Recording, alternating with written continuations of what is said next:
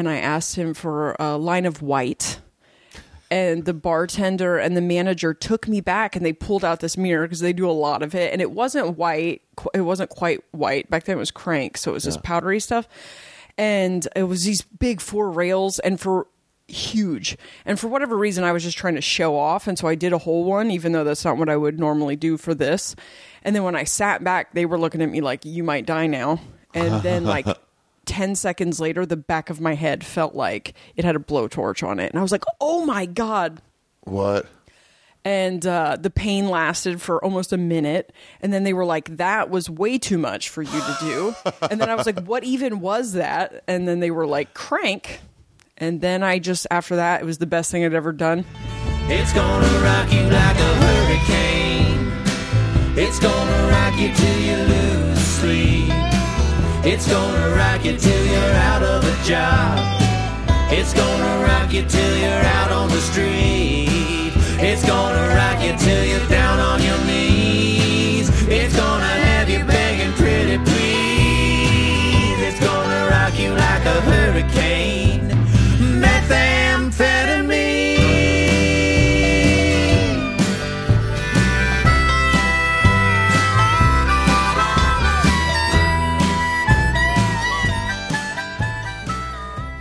Evening, ladies and gentlemen. Welcome to Ari Shaffir Skeptic Tank, episode 355. On today's episode, it's a drug episode. Who doesn't love a drug? Dude, these are the first words that come out of my mouth today. Can you tell? I was sleeping, and then I was not sleeping, and then I started up this podcast recorder, and then I was talking. I think I sound pretty good for first thing in the morning. Meth, you guys. Who doesn't love meth? Only people who haven't tried it. It's one of the world's wonder drugs. It cures everything from s- sleeping to not scratching. All your ails will be cured with methamphetamines. So today, okay, Jessa Reed is a comedian. She was on This Is Not Happening last year. Uh, one of the best stories, by the way. Pro- first, I mean, for sure. I don't want to say best. There's no way it's not top ten. It's probably top five to me. You should. I'll, I'll link to it on arishaffir.com. Um, and it's all about meth. The, the story is was entitled Meth P. Uh, fucking what was it called? Meth P. Yeah, Jessa Reed Meth P. This is not happening from oh, a year ago now. So uh, for sure, check that out. Uh, she's hilarious, and she was a meth addict, but I mean for real. Not like I tried it a few times. I mean like you remember those ad campaigns um, in LA? They had them. I don't know if they had them elsewhere. It was "I lost me to meth," which was pretty creative in terms of uh, in terms of the ME being the first two letters of meth. Um, and it was just all these people with fucking no teeth going like, "It ain't that good." And I was like, "Dude, is meth an epidemic? Is meth something that like?" I should be worried about. But dude, of course not. Nobody I knew took meth. Um, it's a it's a trailer trash drug. Heroin is at least has some upscale like writers vibe to it, but meth is like. I mean, you saw the people that were all cranked on it and Breaking Bad. Those weren't fucking people you invite to a formal. For sure not. It's it's fucking Midwest garbage. Oh, speaking of Midwest garbage, I'm going to be in Cleveland this weekend. Thursday, Friday, Saturday, uh, with Adrienne Iapalucci. She'll be opening for me. And then moving right on to more meth country, Omaha of Nebraska. May 17th and 18th. Yeah, you guys, I'm visiting meth country in honor of this um, this podcast. May 9th, 10th, and 11th in Cleveland. May 17th and 18th in Omaha. And then I'll be in Columbus, Ohio, May 14th and 15th. May 15th is also Shroomfest. May 15th, 16th, and 17th. It's also Bonnaroo. What a great time to overlap. If you're at Bonnaroo, May 15th or 16th, uh, you want to be doing that. I mean, I guess you could also do it May 13th or 14th, but if you're going to do acid one day and shrooms another day, why not save the shrooms for the 15th? Why not say the shrooms? I, I'm pretty sure Phish is playing on the 16th. Uh, that might be a day you want to be doing the mushrooms. Um, or walk around all day on it. It's a good daytime drug when it's warm out. It is not a good drug for comedy shows, by the way. I've seen a surprising number of people come to my shows, Joe Rogan shows on mushrooms. Guys, it's it's too restrictive an environment. Don't you know this? You don't want to be locked into your seat and made to be quiet when you're on mushrooms. You want to be able to move around. That's why it's a summer drug where you can leave your apartment or your house and go, I'm going to go for a walk now. I'm going to go to the woods. I'm going to go down to the creek. I'm going to go down where they're doing the meth and I'm going to fucking walk past them and laugh. The last thing you want is to be told to shut up and sit in a confined seat. It's just not the right. I know I talk a lot about mushrooms on stage, although not this hour, not Ari Shaffir Jew. Um, surprisingly, not talking about mushrooms at all on this hour. Interesting. Um, but regardless, even if I was talking a lot about it, you don't want to be on mushrooms. It's like you don't want to be on mushrooms when you're buying mushrooms. It doesn't go with that experience. You know, not all mushroom experiences require you to be on mushrooms. So, I mean, maybe I get no. I'll take it back. I'll admit when I'm wrong. If you want to take like a cap, or if you've done mushrooms a bunch, a cap and a stem, and come to the show, then okay. Oh, not on an empty stomach, then okay. That could work. It might make you laugh a little more, but I don't know. After after it's done, fucking pop those mushrooms and then go out into the world. When I finish, you know, I say that's it for me. Fucking pop them in your mouth. Take your picture. If I'm out there for pictures, depending on if probably second show, you definitely want to be at the first show on on uh, in Cleveland on Thursday. I guess it's tomorrow. When there's only one show, that's when I go longer. Um, yeah, but meth is like a hard, a hard drug. I mean, that is definitely not a. Oh, also, I have a couple more dates. Uh, June, May 25th in Cardiff, Wales at Glee. You definitely want to be there. I'll probably be buying drugs from any. I need to. Yeah. Well, hold on. Let me research this real quick. okay. Um, the Borgata is pushing up. They're supposed to do the Borgata September 9th in Atlantic City, and they are pushing back on my artwork. they, they don't. It says Ari Shaffir Jew, and it's got to pay. It's the artwork I used for the whole fucking tour. I guess they got a lot of Jews they're afraid of offending. That's what the show is called, though. What do you want me to do? It's called Ari Shaffir Jew. It's it's not my normal. It's not just random stand up. what do you mean? I mean, okay. We'll figure out. Um, by the way, you guys. Oh, can I just say this? Spoiler alert. Game of Thrones fucking sucks. What the fuck happened to that show? What the fuck? Hollywood. Hey, can you turn this into a more Hollywood style ending? And every the first two episodes are just them talking. We've waited a year and a half where it's like, let's catch up and do some talking. Let's make sure that you see the characters all having a good time, still enjoying each other's company. Oh, that's important. The White Walkers are coming to kill all humanity. Let's make sure we all have worked out our loose ends for two fucking episodes. I get maybe one scene where a few of them are in there going like, it's been an honor to serve under you, sir. Okay. But it's all fucking talking garbage. And then the one arm dude, the one hand dude's like, well, I just wanted to fight under you. That's why I'm here. Fucking shut up. And then, but they're like, all right, just wait for the fucking battle of the White Walkers, the battle of the battle for Winterfell. That's got to be the one.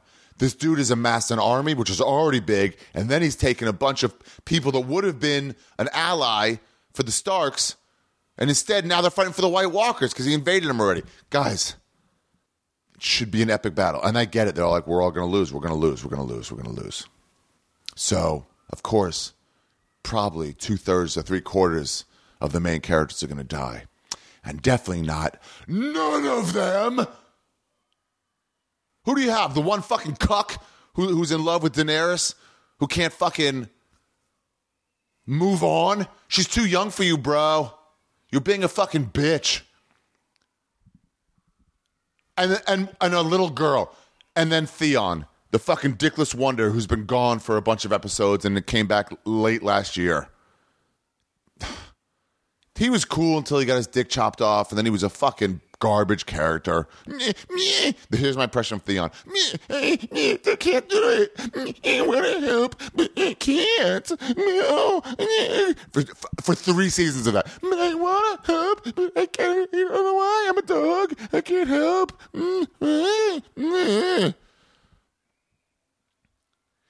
Also, by the way, so every time uh, they they have to kill one of the main characters, they go way way slower. Theon, no, not Theon. Who's the dude who was a fucking cuck for Daenerys? He gets stabbed like fucking s- slowly, like eight times. Everybody else, they fucking chop, chop, chop, chop, chop, chop. When it's a main character, it's like, here's a stabbing, here's a slow stabbing. The dude who keeps coming back from the Lord of the Light, here's a slow stabbing. We'll let you get all the way to the end and have a nice death. We're not just going to chop the shit out of you like every other character. Here's where it all went south. When they started trying to please fucking, I don't know what, I don't know what, tying it up in nice loose ends. That was never the show. The show was main characters just died because that's the game of politics or that's the game of war. And then I guess probably when they moved past the fucking writer, they just uh, they had an occasional good episode, but the further away they got, and this season has been garbage. So the little girl, they thought, oh, she's she's an interesting character. The little girl who runs one of the fucking, you know, the lords of whatever. She's kind of a warrior, and I, I get that she'd be like, no, I'm not going into the crypt. I'll, I'll fucking stay up here and fight with my people because I'm their leader, and that makes sense to me. But that also means you're going to die instantly because you're a little girl, and little girls aren't as good at fighting as trained fighting men. And so I get it when she gets swiped out of the way by the giant and goes, Whoa, and fucking uh, probably should have died right there. But let's say she's just broke some bones and then runs at the giant going, oh, by the way, no one else could have been like, oh, and run. If you want to say she used her littleness to, to, to be underneath something where the giant couldn't see and then stabs him in the back of the, in the back of the fucking foot, you know, in the Achilles without him seeing, okay, maybe with some dragon glass and he gets shattered instantly. That I could see that, you know, kind of like a Pet Sematary, the first one, where he's like slices that Achilles. Ooh, what a tough scene. First I went to play, first I played with mommy, and then I played with Mr. Johnson, and now I want to play with you, daddy. Now I want to play with you. what a good movie that was. It was shitty, actually. Um, so she just runs at him, and instead of just stomping on her, he, I guess he's like, oh, well, this is a recurring character who had a couple good lines, so I should, even though I have not seen that, and my orders, my telepathic orders were to kill everybody. Instead, I'm gonna fucking slowly bring her up into eye stabbing range so I can look at what are you talking about? Oh, this one's shorter than other ones. I mean, just so you can say girl power. If anything in this show, if anything, would have been more realistic for these fucking White Walkers to rape all the women. That also would have been unrealistic because they have orders to kill. They're not like fucking real soldiers. They're just like mindless soldiers of the Night King. And then just so much goes wrong. The Night King falls off his dragon, and well, don't definitely don't call the dragon back to come pick me up again. And then Theon rushes the Night King. Okay, sure, he's there. He's like, all right, I got this fucking Bran finally, who's been gone doing what exactly? Just flying with crows for a little bit? Oh, I, I got to do this important task of flying with crows so I can check the scores. That's all he's doing. He's just checking scores. That's like you at a wedding going like, I gotta fucking go to the other room and see what the score of the Bears game is. And I did at my sister's wedding, and she found us, and she said, "Get back in that wedding right now." It was the playoffs. It was the playoffs. What'd you want us to do? So then Theon rushes them. Okay, sure, I get that. You got no chance. May as well tr- try. And the Night King just goes, stops it. Okay, he's rushing with a spear, grabs his spear, shoves it in half, stabs him instantly, and he's dead in a half second. He's so fucking quick, so fucking strong, the Night King. And then when Arya flies at him from out of no, I mean, I thought two episodes earlier, I really thought that Arya was going to figure out that she could take the face of a White Walker. and then blend in with them, march with them, and get close to him enough to stab him. I thought that's the way, and that would have been badass. And I don't know if they could have smelled her or what, but that would have been a way that was justified in the world they've set up.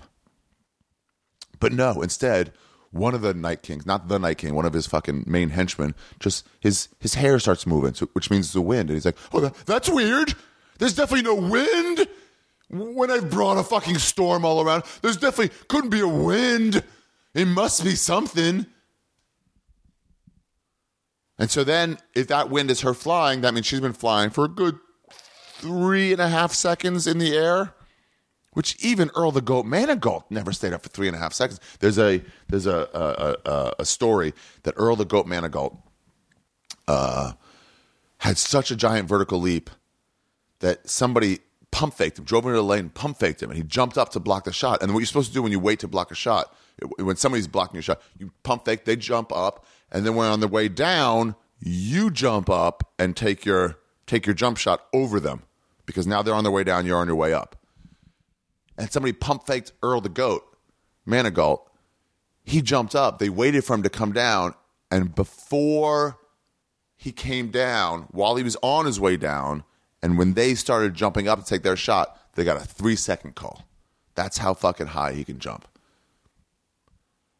So what we're saying is Arya Stark can jump, can stay in the air longer than one of the greatest playground basketball players of all time and he was down by the time the guy took the shot. It was just right before he got the shot off. It was three seconds. She was still head high. She was still her body was still at the at the height of the fucking higher. Her knees were at the fucking so fucking dumb. And then again, the guy catches her and just whoa. Well, this is the main character, so I guess her death has to be slower. Fucking you fucking Hollywood writers. Will you follow the fucking blueprint he set up? And he just holds her and then lets her drop his fucking Valyrian steel sword and stab him. So no answers given. Who the fuck he was? What did he want? Exactly. None of that. No, how did she get there? How did she get close to him? None of that. Just oh, let's let a, a girl do girl power. Girl power. I think I'm entertainment now, and I'm a fucking stupid idiot. It's just like they decided, look, she's going to be the one to kill him. Okay, uh, uh, all right, and then mm, easy peasy. Well, I did get choked a little bit. That was her plan to get stopped and not have her fucking trachea crushed. Not have a second knife with her. It's it's it's just it's hard watching this fucking show. If this was season one, for sure I'd stop watching. You know what I think might happen now because this wasn't a possibility before, but now it is a possibility. I think the show might end with a song and dance number. I think they're all going to get together, characters new and old, dead characters and old characters, and even some White Walkers, and they go, This is the game. This is the Game of Thrones. This is the Game of Thrones. Oh, wait, was that a show they did in Edinburgh? I never saw it. So if that was a song, I got lucky. This is the Game of Thrones. Who will sit on the Iron Throne? Well, okay, I'm not great at singing, but that's not probable it's now a possibility with what they've set up, which maybe that shows how great they are as writers. They've now taken us off all their expectations. And again, in episode four. So who do they kill? A dragon. And then the fucking slave lady who nobody really cared about anyway. Side characters. They're just killing side characters. it's so fucking dumb. How did she not drown to death, by the way? Her ship was sunk and she was underneath? No, she's a, she's a prisoner and they kill her because they know she's important. And so then, tell me if this doesn't go against everything in the show. So Cersei's been trying to kill the fucking Tyrion forever. She sends, she's tried to kill him herself. He got out she sent assassins to go kill him, which is assassins like, what, hey, I want a, I want a bigger title. Why, why did you, why did you have to punch him in the face to ask for a fucking? Your whole purpose of this episode was to pay off something you set up last episode. Oh, oh, really? You need to kill? Okay, but can I get a, a bigger bribe? Okay, great. Oh, I was the lord of something else, but now I get to be the lord of something bigger. Mm, okay, I'll take that. Thanks. Sorry about the punching for no reason. I showed up and then left. So she wants to kill, and he said, "Fuck you" to the fucking Maester. Right, I'm gonna go talk to Cersei myself. He walks up to the gate. All the archers are fucking trained on him. She's holding her hand. Maybe I'll fucking put the fire sign down and murder this fucking midget. Finally, I hated him for when he was dead. He killed my mom. I get all that. I get all that. He for sure killed my dad on purpose. He sided with the enemy. I hate him more than ever now. Now, hold on. Let me hear what he has to say. And he says, Stop this. Don't kill the fucking slave lady, Missandra. Don't do it. We can work this out where you can live and your kid can live. Just stop. And her answer is, kill Missandra. It's, an, it's, it's the final act of war. We're going to fucking war. Slice her head off, which is her saying no to the terms, and we are now at war. Um, why not also kill Tyrion? He's right there. You're now at war with these people and you've hated them. Why not? Go ahead. I got your message. Thank you. Your services are no longer needed. Archers, fire away. Murder the shit out of this midget. Put so many fucking arrows in him that you can't even see him anymore. He's all arrow. And then I'm going to bring him back as a fucking, like the mountain. None of that. Just, okay, I guess let him go. This show fucking sucks. You fucking Hollywood writers. What happened to you? Is it just you taking notes from this from the network? I don't know, but you fucking suck. It's hard to watch now. Well, you know something else that's hard? Your cock. Guys, I'm almost done. Your cock. Your Oh, I missed a fucking show. I missed a show. Guys, I am putting on a show. The first ever show at the new Stand Comedy Club and Restaurant in New York. The first one ever. I'm putting on a storytelling show. Ari Shaffir's Renamed Storyteller Show presents Dawn of a New Era, May 23rd. The stand is finally opening again.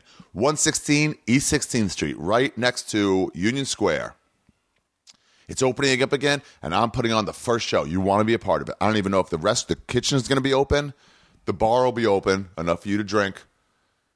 Um, it's stories about new beginnings, springtime, births, called The Dawn of a New Era. It's all stories about new things and rebirths and stuff like that.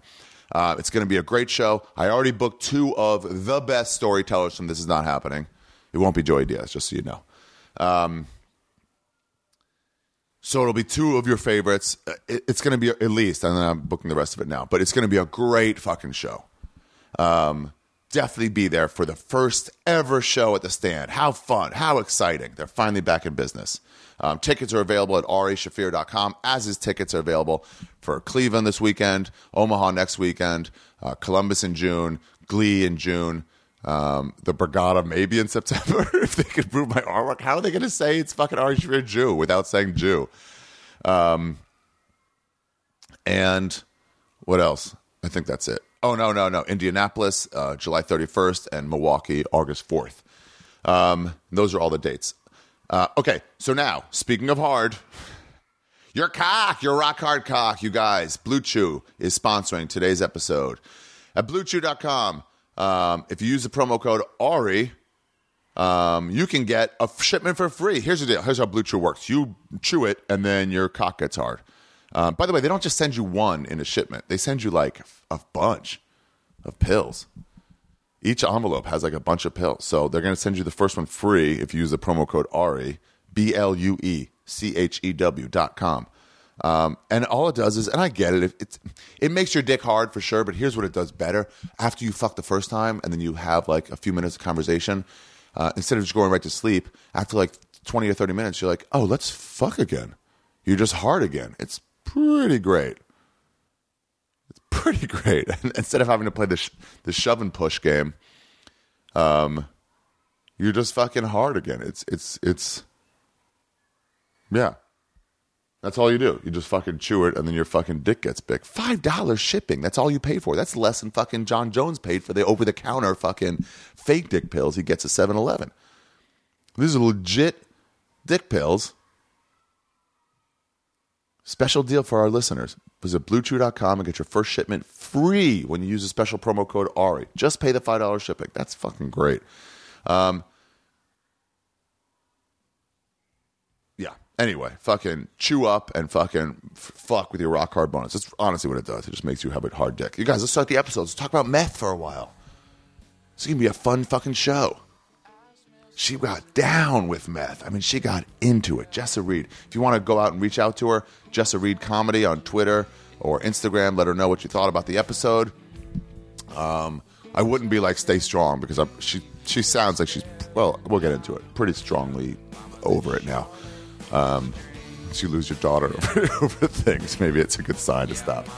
I'm gonna go check out the newsstand right now. Fuck, I gotta upload this podcast. Ladies and gentlemen, Ari Shaffir Skeptic episode 355, Methistopheles with Jessa Reed starts now. hanging round downtown by myself, and I've had too much caffeine, and I was thinking about myself, and then there she was in platform double suede, yeah, there she was, like disco lemonade.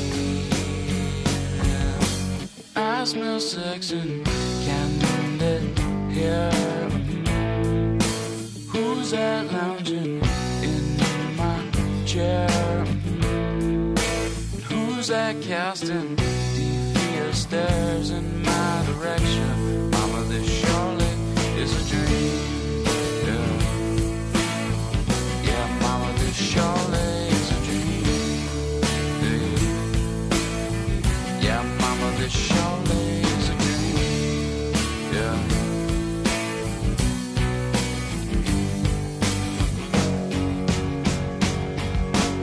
I smell sex and candy here.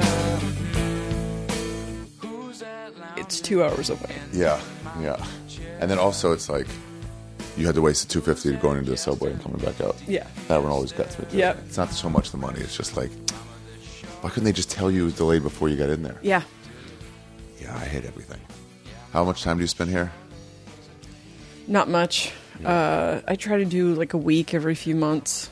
That's smart. That's what Nate said he does.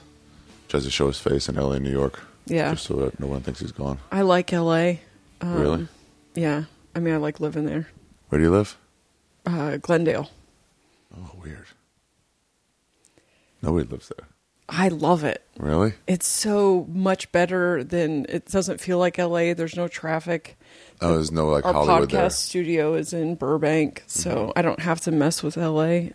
Yeah, that is. I guess they're right. Those cities are like outside of LA enough. Yeah. to where you're like not really in Hollywood. But also inside enough to where 45 minutes and I can be at a meeting, which yeah, is fine. Or go do spots and then come back out. Yeah. Yeah, I guess that's okay. I just hate the fuck how how like Hollywood is just like put its roots into everything there.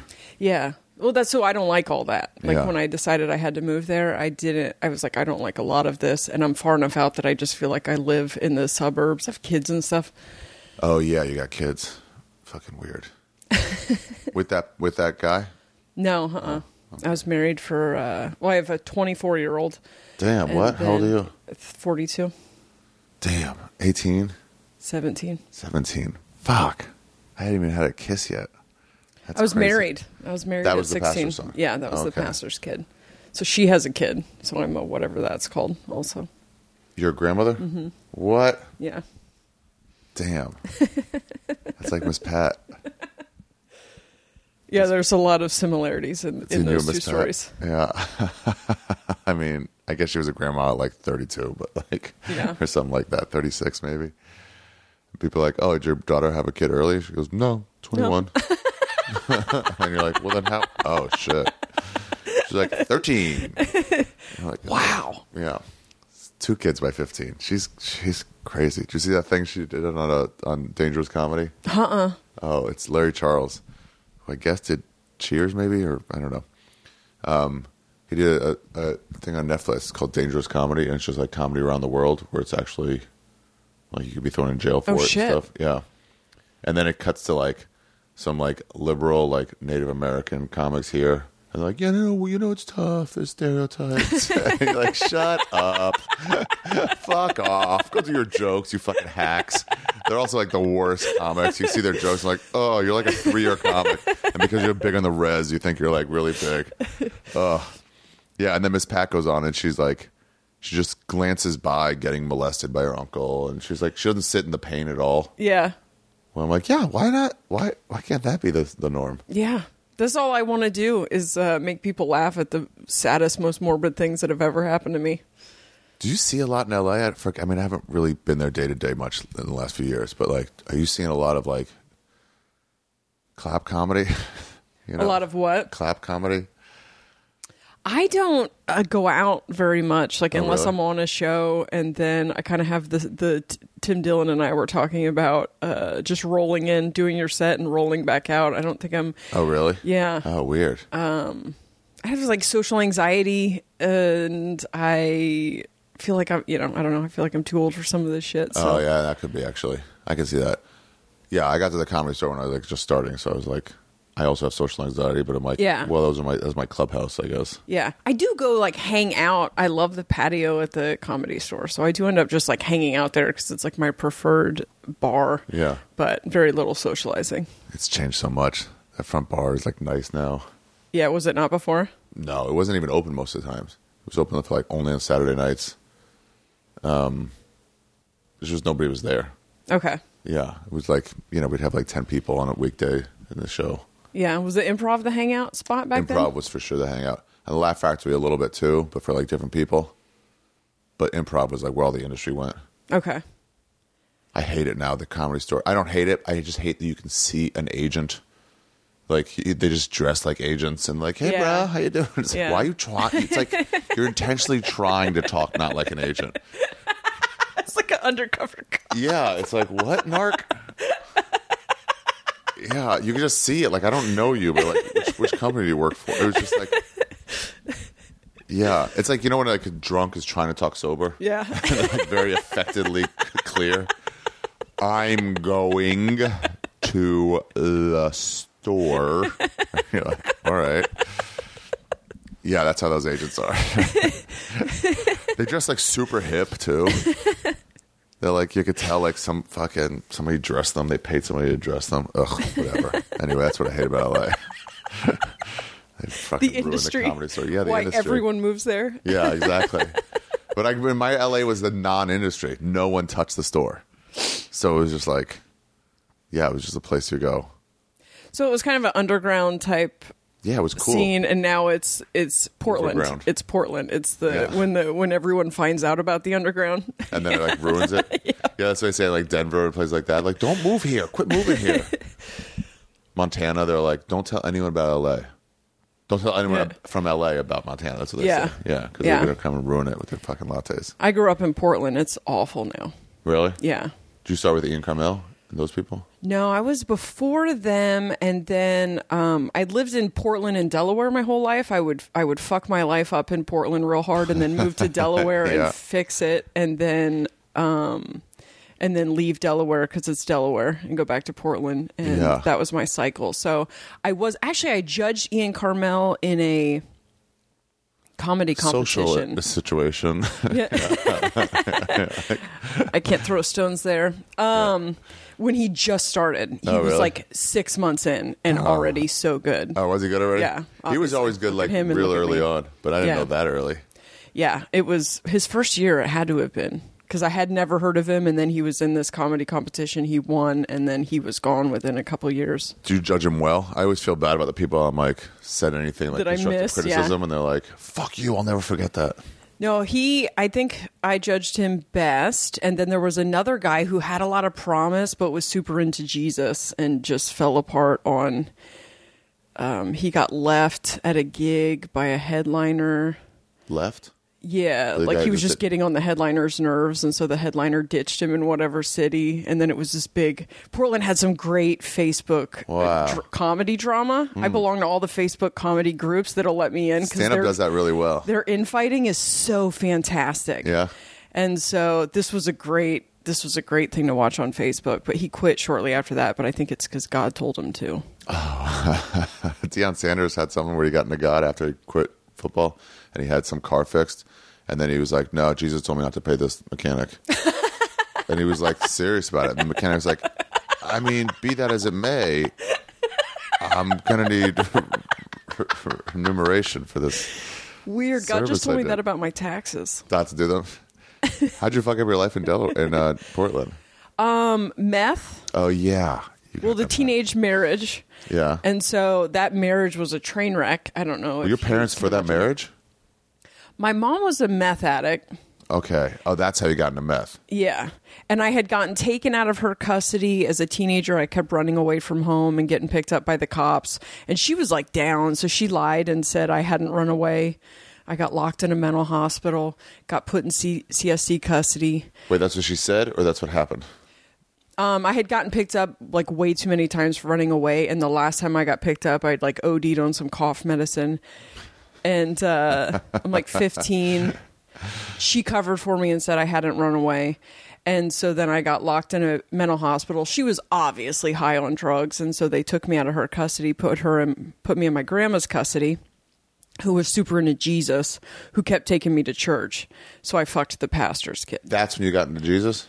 Yeah. Well, uh, like nine months later, when I got pregnant and we had to get married, I got. I love how there's no. I got pregnant once, and my mom was like, "Ari, what happened?" I was like, "What? what do you mean? I fucking didn't pull out in time. What do you mean? Like, you know how this works. You've had kids. I fucked up. Um, yeah, people forget that that Portland and Seattle are actually Washington and Oregon, Yeah. and it's not this like hippie, you know, like cool part. Like it's druggy and gross. Yeah, it was. Portland was just not. It wasn't even weird yet. Oh, Um, this would be like the mid '90s, so it was just Portland. It was just rainy and kind of lame, and um, it it didn't hit its. I think the late '90s it started to get real cool. It was a fun place to do meth for sure. who got you into like? How did you did you get it from your mom? Did you take it from her? No, I did a gig. By then she was clean. She also got into Jesus, and then I Nice. um I moved to Delaware to get away from that marriage, and then came back. Accidentally started doing stand up, and then was just on the road Yeah. and would get so because I'm 21, and back then they just gave you just unlimited drinks all night for free. There Oh, was no yeah. drink tickets. You just drank for free all night. Yeah, you guys ruined it for everybody else. Probably, yeah, because I was 21 and that was way too much. I was so wasted every single night that I would be. Free drinks. It's crazy Yeah. not to. How could you not? Yeah. Yeah. Plus, I had a joke about it being my birthday. I opened with saying it was my birthday and what I drank, and so I would just have a stool for, full of vodka, people cranberry. You shit up. way too drunk. So I started getting pulled over the next day on, and these were like triple runs, you know. So these were like eight hour drives to the next show. And so I had gotten pulled over and um, almost got a DUI at ten o'clock in the morning. And someone told me that if you do a little bit of coke, you will be sober enough to not have a hangover. Which is just like my kind of life hack, right? So I was like, Yeah. that, that resonates. And I'd already, I was 21, so I'd already finished my Coke phase. Um, I've actually heard that it's like if you got to drive home from a bar, just do a little coke, and you're like, Yeah. okay, you can get home. No, it's crazy. It instantly sobers you up, and you literally will not have any you think symptoms that's of real or drinking. just imaginary? Could be imaginary. Okay, but like they all swear by it. I swear, by, I mean, I swear by it, but that doesn't mean it's not placebo. Festival coffee. That's what they call cocaine. Yeah, if you, you can't do too much because you get high. Right. But if you do just a little bit, you won't have any of it. You won't have the nausea, headache, nothing the ah. next day. So, I, but then I did crank. I was in I was in Montana. Yeah. And I asked him for a line of white. And the bartender and the manager took me back and they pulled out this mirror because they do a lot of it. And it wasn't white. It wasn't quite white. Back then it was crank. So it was this powdery stuff. And it was these big four rails and for huge. And for whatever reason, I was just trying to show off. And so I did a whole one, even though that's not what I would normally do for this. And then when I sat back, they were looking at me like, you might die now. And then, like, 10 seconds later, the back of my head felt like it had a blowtorch on it. And I was like, oh my God. What? And uh, the pain lasted for almost a minute. And then they were like, that was way too much for you to do. and then I was like, what even was that? And then they were like, crank. And then I just, after that, it was the best thing I'd ever done. It was the most Crank? like yeah, What is crank? Just meth. Like so they they make the chemicals illegal, so they keep having to change the formula of what is now meth. Yeah, they do that for when they try to like get like um, um, army people to pass the weed test. So they like change it slightly and make Yeah. spice. which is just way more dangerous, but it doesn't show up Yep. exactly right Yep. in, in tests. So, So it's probably changing now because it's ephedrine. You can't get ephedrine, and it used to be propylene. I, they called it propdo. ephedrine was the cough syrup stuff, It's and, uh, and that's what people get to make crack, um, to make meth. Yeah. So it's ephedrine, uh, um, red phosphorus, and iodine are the main ingredients of meth. Iodine. But meth was just crank was switching over to meth when I started. What do you mean switching over?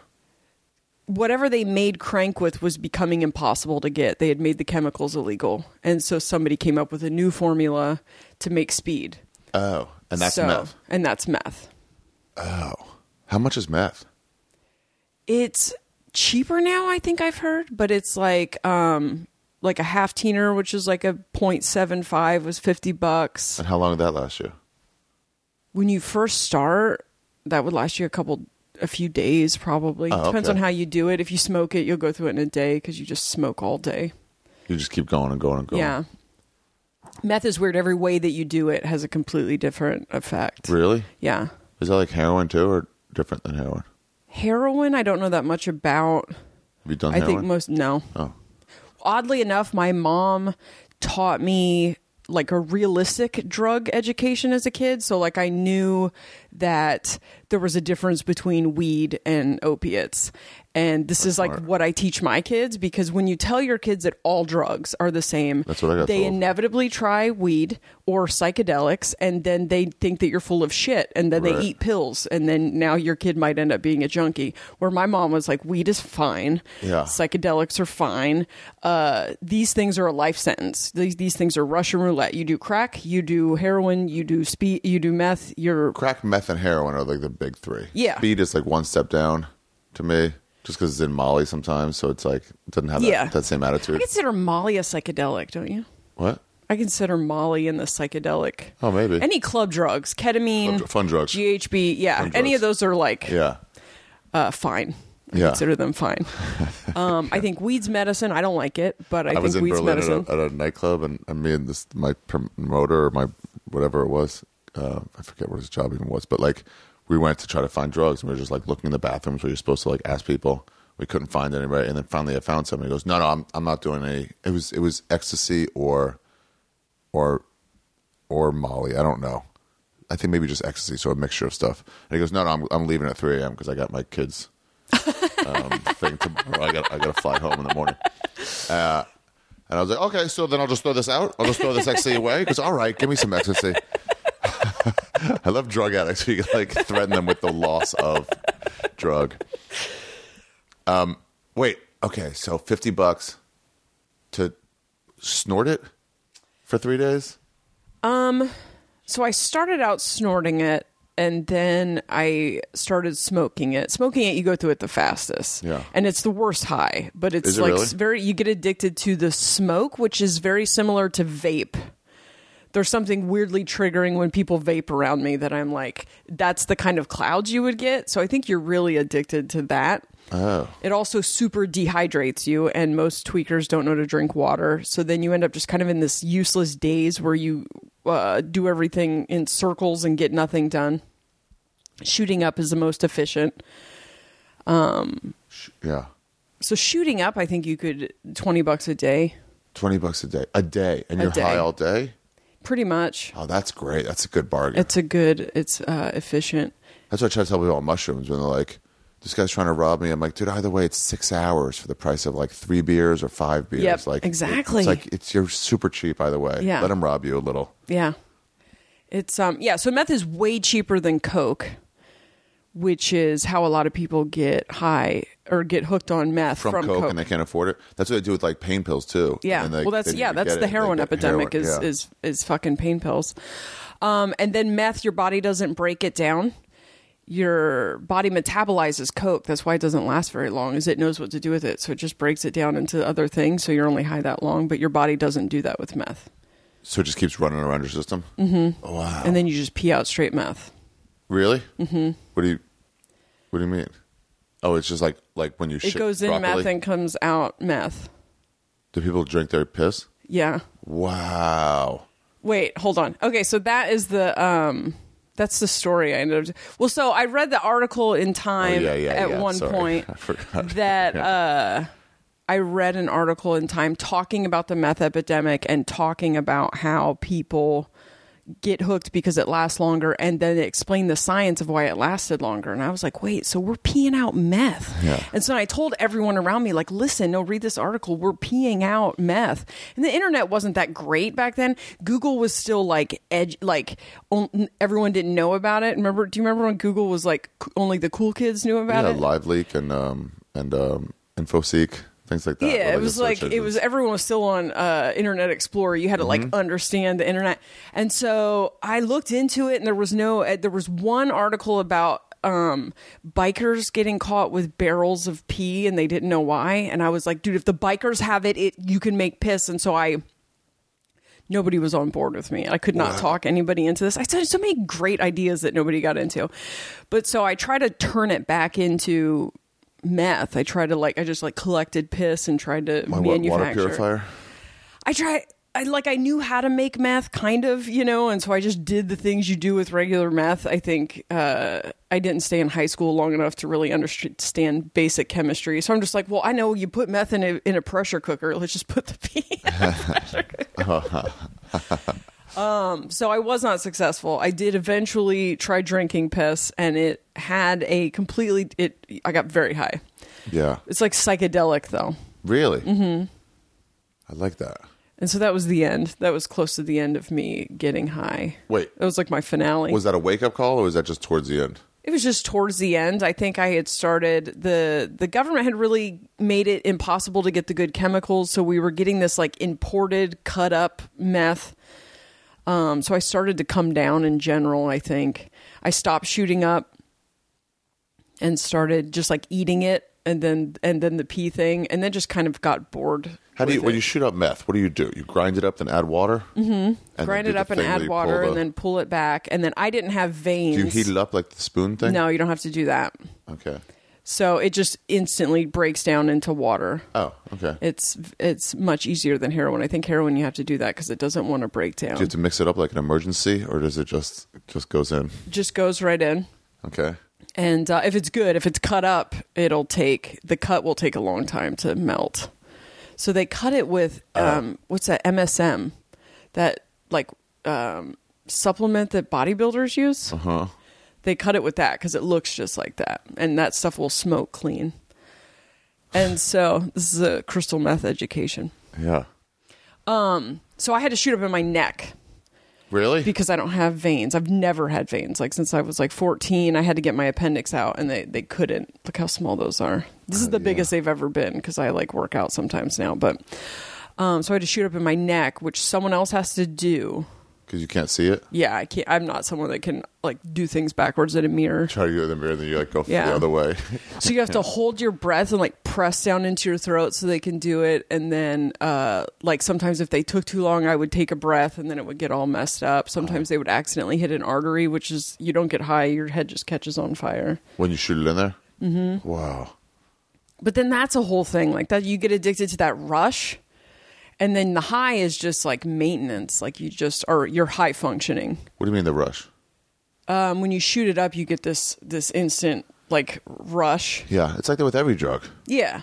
So they all have their different things that you get addicted to, but then you end up chasing that rush Yeah, with the with the shooting up, and it's like um, the first twenty seconds, and but the amount of damage that my body sustained trying to accomplish just that 20 seconds eventually i was like this is stupid. Because it would like i would have to it would like miss and just be in my neck. And i learned that native americans would use tobacco to pull poison out from venomous bites. And so i would put wet tobacco on my neck and uh, it would pull it out. I never got any of those. It worked? yeah I love how everybody in every drug is chasing the hot, the first high of the day. Yeah. and then also ch- chasing your first high that you've ever done. So yeah like the first time you smoke weed, you're like you're always trying to get back to that. Now, I never, um, I got way drunk. higher throughout. They say with heroin, you get high the first time and you never get that again. That wasn't true with meth at all, but also meth doesn't make you, heroin's gross. Heroin's growth. Heroin's so gross. I know it's weird to be judgmental about. Just seems like just as dirty to me as each other. But yeah, Heroin's gross in that it makes you sick. Like you're actually suffering sick without it. Oh, yeah. It just is such a a prison. I mean, I guess meth you would just fall asleep. I would be sitting at a bus stop and just be like, "Okay, too much time has passed. I have to take a nap now." And Really? like can't even get on the bus. I just have to sleep for 5 hours. But I'm not vomiting. Dude, so okay, so when you see those tweakers out there in New York, just kind of like bent over, is that meth? No, that's heroin. That's heroin. I don't think I've ever seen a tweaker in New York. Wait, wait what's a tweaker? Is that a meth? So the tweakers are the ones like vacuuming their lawns Oh. and uh, you know, oh yeah, does meth give you energy? yeah. Oh, Yeah, I don't understand a drug that you want to go to sleep. yeah. I mean, they're way different, right? Yeah. No, meth was like uh everything was so interesting and fun and there were you would get into like projects. You get high and then you would just like take your stuff apart and then like put it back together wrong or just you could steal anything. Stealing anything was fun. You could steal trash and it was fun. And you could stay up for days and have hallucinations with your friends. Whoa. And it was Stealing trash. it was way more fun. And we see junkies every once in a while. We'd hang out with them. Not quite the same vibe, but they would just like get high and pass out. And then there was a lot of throwing up and yeah. yeah, it was like the flu. Were you there all the time, or was it like stuff where you see people talking to themselves and like, was, was it that, or was that also heroin? Uh, talking to yourself is probably meth. Okay. Um, heroin, they just basically sleep. Yeah. a meth triggers psychosis for a lot of people. And i thought meth was interesting I, in that whatever was going on inside of that person the stuff that people hide the stuff that people keep behind a mask you can't hide on meth. And so if you are a piece of shit it will be obvious in the way that you tweak. What do you mean? so people who like hate themselves that will just pick their face. They'll just sit in a mirror and just pick their face for days. Yeah. People who can't um people who can't uh function there are other people who just get high and then just like jerk off like just can't stop jerking off Um, What a great side effect. there were yeah i think meth would take you i'd call it newfound cluck syndrome meth would take you What? to your deaths cluck clucking is what they call it when um did you ever see the people doing like i don't know how to do it on a podcast where their body is like contorting What do you mean? Show me. um like Oh yeah. yeah that's that's meth Really? yeah It makes you look kind of like your like your inner retard is trying to come out. Yeah, like, yeah, like you're you got your hip bone on one side of the house and your your ribs on the other side of the house. A lot of that's dehydration. I don't know why tweakers don't realize they should drink some water. It's but- no education. That's the problem. I feel like telling parents like your kids are going to drink. Teach them how to coast. yeah, Teach them water, drink, water, drink, water, drink. Yeah. So just teach. Like gonna get drunk. yeah. It's the denial. It's the same thing with like sex education when we were kids and stuff. Oh, yeah, it's like right. they're going to do it, so you're just Right. setting them up to get hurt And because the you're just in this denial. Yeah. Yeah, all the Christians are exactly. like, no, if you give them condoms, they'll use them. It's like, uh, okay, you can't fully deny that that it's possible, a small Yeah. percentage, but then like most of them are just going to use condoms when they would have already been fucking without. it. Right. Exactly. Yeah, you're not preventing them from well the whole just idea of giving them permission, but I think people ask me all the time about um cuz I have a 24-year-old daughter and a 16-year-old stepson and the way that I taught them about drugs is very similar to how my mom taught me about drugs and people are like, "Well, then your kids are going to smoke pot." And I'm like, "Well, you're an idiot if you think that your kids aren't going to smoke pot." Right, but right. like if they're going to smoke pot, they're going to smoke pot, but at least my kids know that there's a difference between weed and a Percocet. Yeah, my mom was always like drugs, the umbrella of drugs. Yeah. And it's like, I mean, I got into it way later, so it didn't matter. I was already an adult, but like, yeah, then people, you're right. People don't know, and they're just like, you're a liar. I Yeah. tried this weed; it did nothing. Give me that Yeah. meth. Exactly. It's um because I am afraid of opiates. Opiates are the things I'm uh, most afraid of. What, like Xanax and Vicodin, shit like that? Mm-hmm. Yeah. Yeah, the pills because the pills lead to you know I know a lot of junkies and it starts with pills. Yeah. Plus, pills like you need to take more and more and more, so Mm-hmm. you end up being like on a thirty pill soma a day habit just to fall asleep, and you're like, fuck. Yeah, I know a lot of people who weren't who don't have like the addiction gene or whatever, you know, they don't they don't um they didn't have any symptoms of addiction when they were young. They get in a car accident in their 30s. Yeah. They get addicted to the pills because you get sick without them and then there comes a point where the doctor cuts them off or they can't afford the pills anymore and now they're shooting heroin. Damn. Yeah. That's the, what, so. What was your line? How'd you get into from what to what? So the the When they talk about weed being a gateway drug, like what's your gateway? That was it. Was just the doing the meth at the. um So I smoked weed. I was That's- allowed then- to smoke Yeah, weed. but you're already doing a bunch of coke. I did coke for like six months in my twenty when I was twenty. Yeah. I went through a coke phase, and Which means then- you're already drinking and smoking weed. yeah. I quit. So I smoked weed and drank as a teenager until I got saved. Until I got into, into Jesus Jesus. Yeah, I got life. pregnant. I guess is when I stopped, and I was allowed to smoke weed at my mom's house. nice. And I wasn't allowed to drink, and I did shit tons of acid. Instead of going to high school, I just did acid every single day, which Damn. probably explains a lot about me as a person. I mean, but high school is way more fun that way. Yeah, and also not going to classes made it way But more fun. more fun, yeah, yeah. yeah. And so that's how I got my GED. And um, then I was clean for like five years. I didn't do anything, and then I was just drinking a lot. But I'm 21. I'm on the road, and um, I had done coke for like a summer. But I just picked up on the fact that, like, okay, I get paid on Friday, I buy Coke, and then I buy more Coke and more Coke and more Coke and more Coke, and then I spend all my money, and then it sucks going to sleep, and then I feel like shit the next day, and I feel guilty all week because I don't have any money. So it didn't take me long to realize, like, oh, this is never going to turn out any different than Not this. Not sustainable. And so I just quit, and it was like fine. Oh, really? It was Yeah. it was easy. Yeah. You're just like okay. Yep. Oh, But I was drinking a lot, and you got then. replace. But I'm like, tw- but I'm 21. It's pretty standard. Plus, you can bounce back from anything at 21. Yeah, exactly. And it was also just a lifestyle, like road road comedy, and um, you know, that's just what we did. And then It's like those ASU girls who are like, "How are you in such good shape? Like, why I try to only eat Denny's three times a week Yeah. instead of five? and you're like, "What?" you're like, "How?" It's just their, it's just that age. because I'm bodies 20, bounce back. I yeah. can do whatever I want. The um the coke I was doing to counteract the alcohol, I really it was easy to just do a tiny bump because I didn't care about the high. Like I didn't want to get high. Yeah. And then this the very first time I did that speed, I was like that crank, I was like this is all I will do from now on. And by the time I got home from that run, I had already decided that I was going to do meth for the rest of my life. Really? Yeah, it was really good. Um, I think I Damn. I already had like severe ADHD, and um, every time they ever tried to put me on meds for it, I was like, "But I could get so much money for these," and so I never actually took it. Yeah. So I do think that there was just a part of me that like finally I was going the same speed as the rest of the planet, and so it just something about that. I was like, "Oh, this." It felt like a homesickness I'd had my entire life was gone. And so I just total life pivot, quit doing comedy after hallucinating a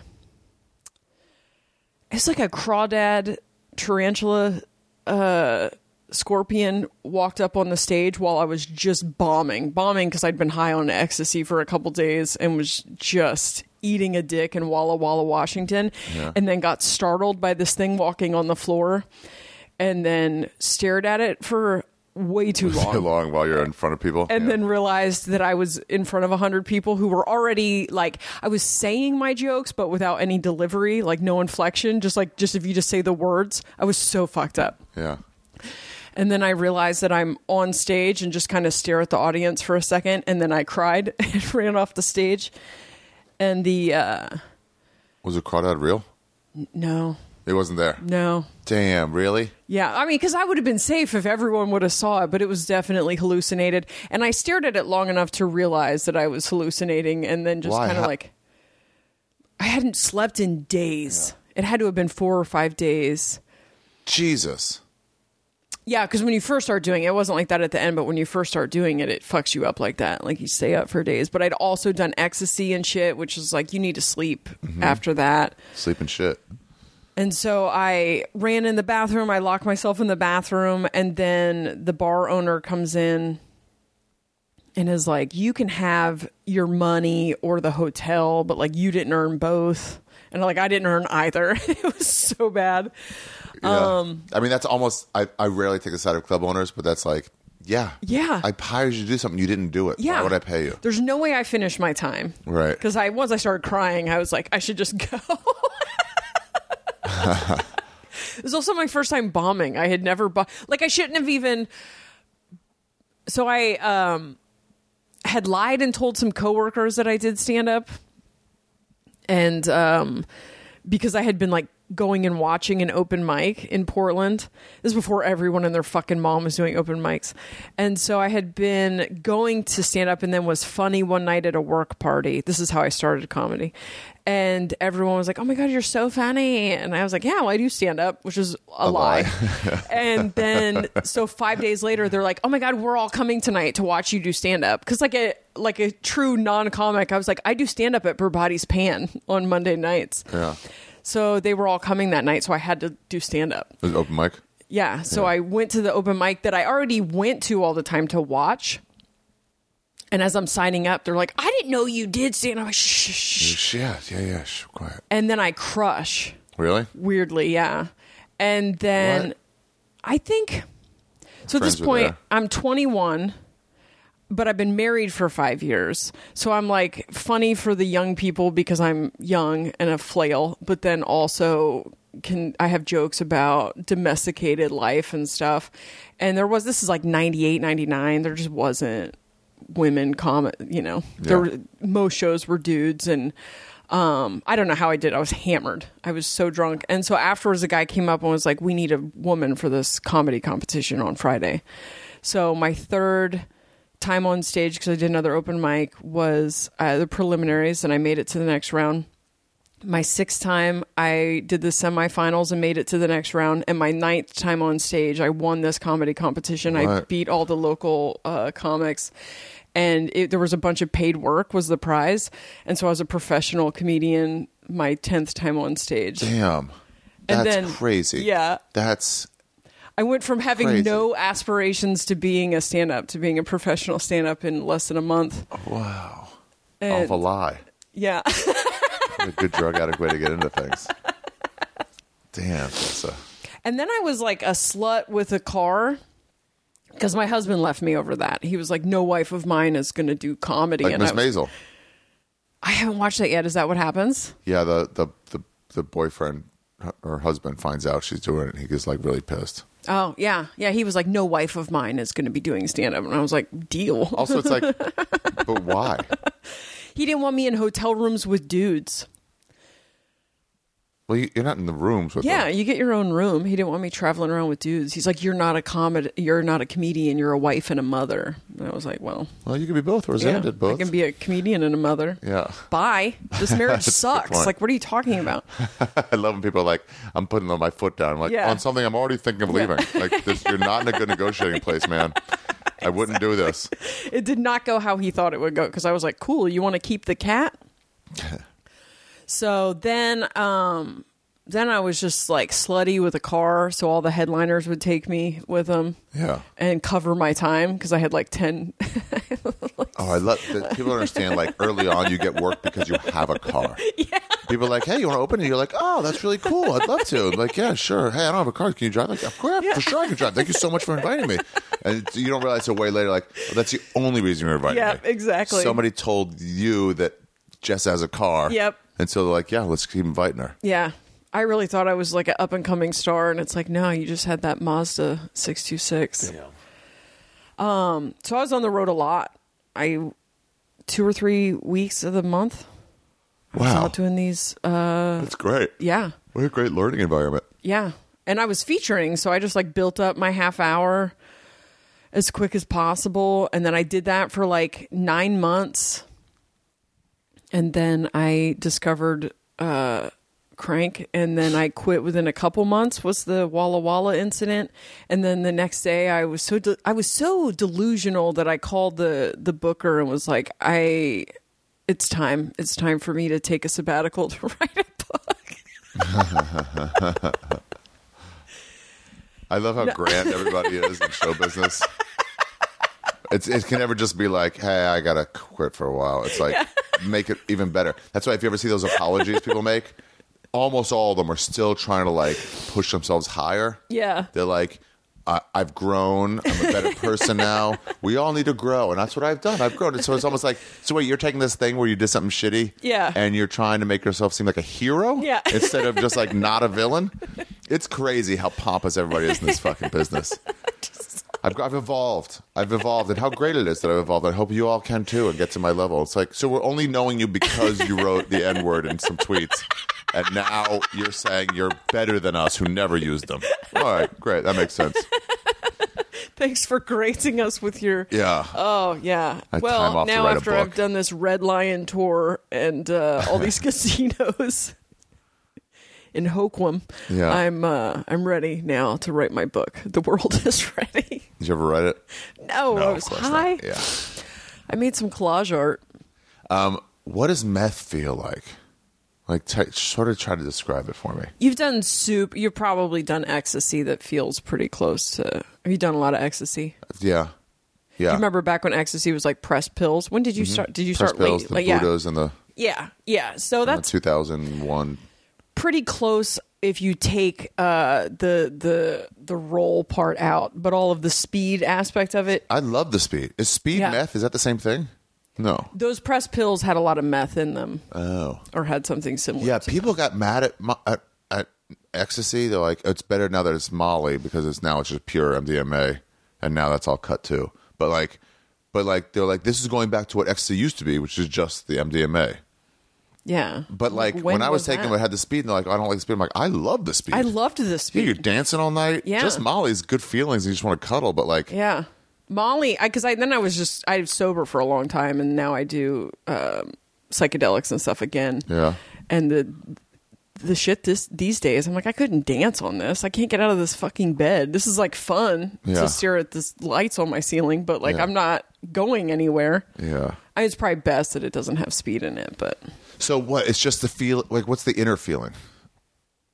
and it's different with different batches, but Mm-hmm. it's a little bit of a, a rolly body high. And you are just super focused with a ton of energy, but usually you would have to you have to have like the clearest mind to actually do anything with that energy.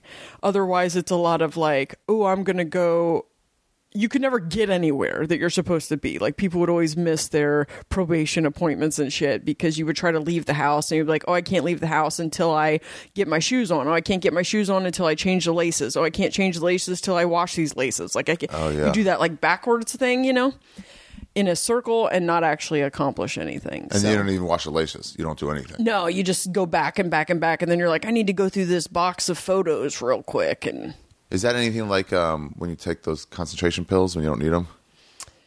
Yeah, so you've taken like Adderall and Yeah, stuff. yeah, yeah, Adderall's that's pretty similar to, to meth, from what I've heard. Okay. Yeah, I remember if you taking those. abuse them, if to, you like- take a big amount of them. Yeah, to clean my apartment. Yeah. And then going like, oh no, I got to rearrange. Yeah. Yes, that's that's meth in a in the in a nutshell. Oh, okay. Is a bunch of I would just get high and then just rifle through stuff. And I'm gonna do this, and then I get distracted. I'm gonna do this, and then I get distracted. I'm gonna do this, and next thing you know, it's eight hours later, and I've accomplished nothing. But I've been very busy accomplishing nothing. What about the emotional feeling?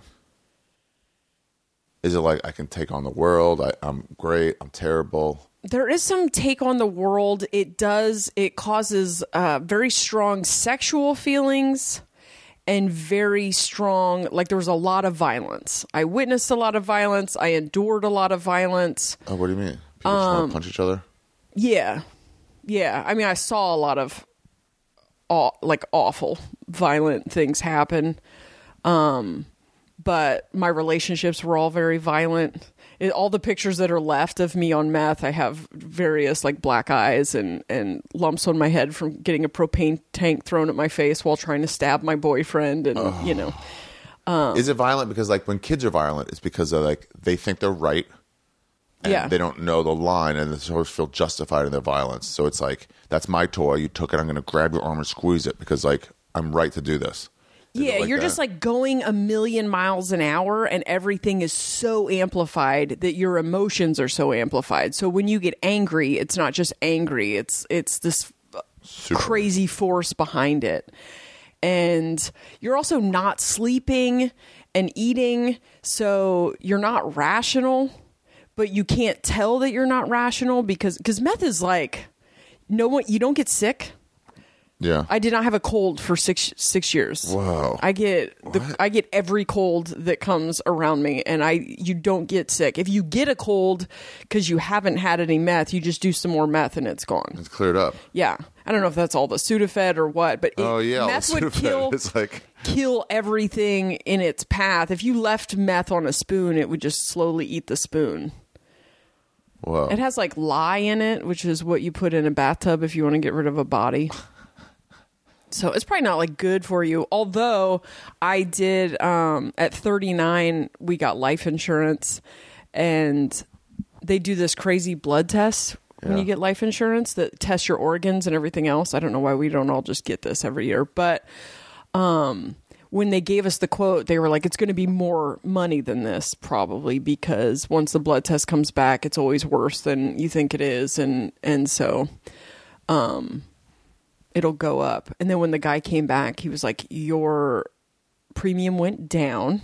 You are the first person I have ever seen rate higher After than the test? quote." Uh, you are in perfect health, and I was like, "That's hilarious." I shot meth for six years. Yeah. wow.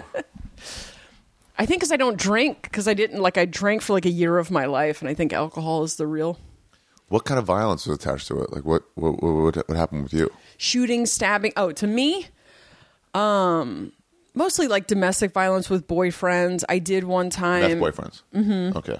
I did have a guy get his head bagged and stomped in my front yard. Bagged is They put a bag over his head to catch the the uh, air. the blood and the whatever. Oh, oh, not like a plastic bag where you can't breathe. Yeah, plastic bag around his head, and then uh, got his head kicked in. What Um, death? He didn't die. I never saw him again. I don't. I think he was brain damaged or Damn. or, and they catch um, blessed blood. and then like there was blood all over the drugs. You know, he had drugs in his pocket. We pulled the drugs out of his pocket and then just like put acetone on it and still did the drugs. so gross. I mean, there's almost nothing that you're like, it's got some blood on it, but I'll still do it. Yeah, there's just I didn't have like a death wish, but there is. You're also we're in our early 20s, so you already think you are invincible. Mm-hmm. Um, at one point, because I had like a near death experience in 2000, um, yeah. and then I was just nuts after that, and so I like went back to a big ball of light that told me that I was um, that the reality's a video game, and that uh, the just the Earth is just where we play, and that we've been playing for you know we were the dinosaurs and everything else, and then I just like communicated with aliens for the next few years. So I was like on a completely different trip From the drugs? than everyone else. I, there is something called meth-induced schizophrenia, so I don't know. It was either um, either we are playing a video game and I got I got hip to a bunch of shit, or I had schizophrenia. Damn. um So I was like around all of this like crime and violence, but I was on I was on this like spiritual awakening What, trip. like, uh, is this like um, simulation theory kind of stuff? Kind of, yeah. They just it was like now I would describe it as virtual reality. So they just said that we that this big vibrating blue ball of light is is what we are. And there was this like homesickness that I describe feeling my entire life just dropped off here. And I remember being a little kid and changing with my with the lights out because I always thought the stars were an audience. And They so yeah, and I was being watched. Damn. When the Truman Show came out, I was like, yeah, that's what my life has always felt like. And so I'm in this. I die. Uh, I don't know uh, what. I have a couple theories of what from, but um, and while I'm You in, will die or you died? I did die. I uh, foamed at the mouth, pissed myself, passed out in a dance club, and um, From drugs? You think no? I think there were a couple other things going on, but uh, there's a possibility GHB. I don't remember taking GHB, but it was everywhere. We did. I used to drink that shit straight out of the water On bottle. purpose, right? Yeah, but it, I, it, the whole reputation of GHB was it's just gonna get your date raped, and then as I grew up and got into comedy, I found so many people were like, "No, no, you take it yourself." yeah, no, I did. I did so much GHB that like I can't. If somebody dosed me, I don't think it would have affected me. But um, meth doesn't do this to you. I know that. So I'm in this blue ball of light. I don't have a body.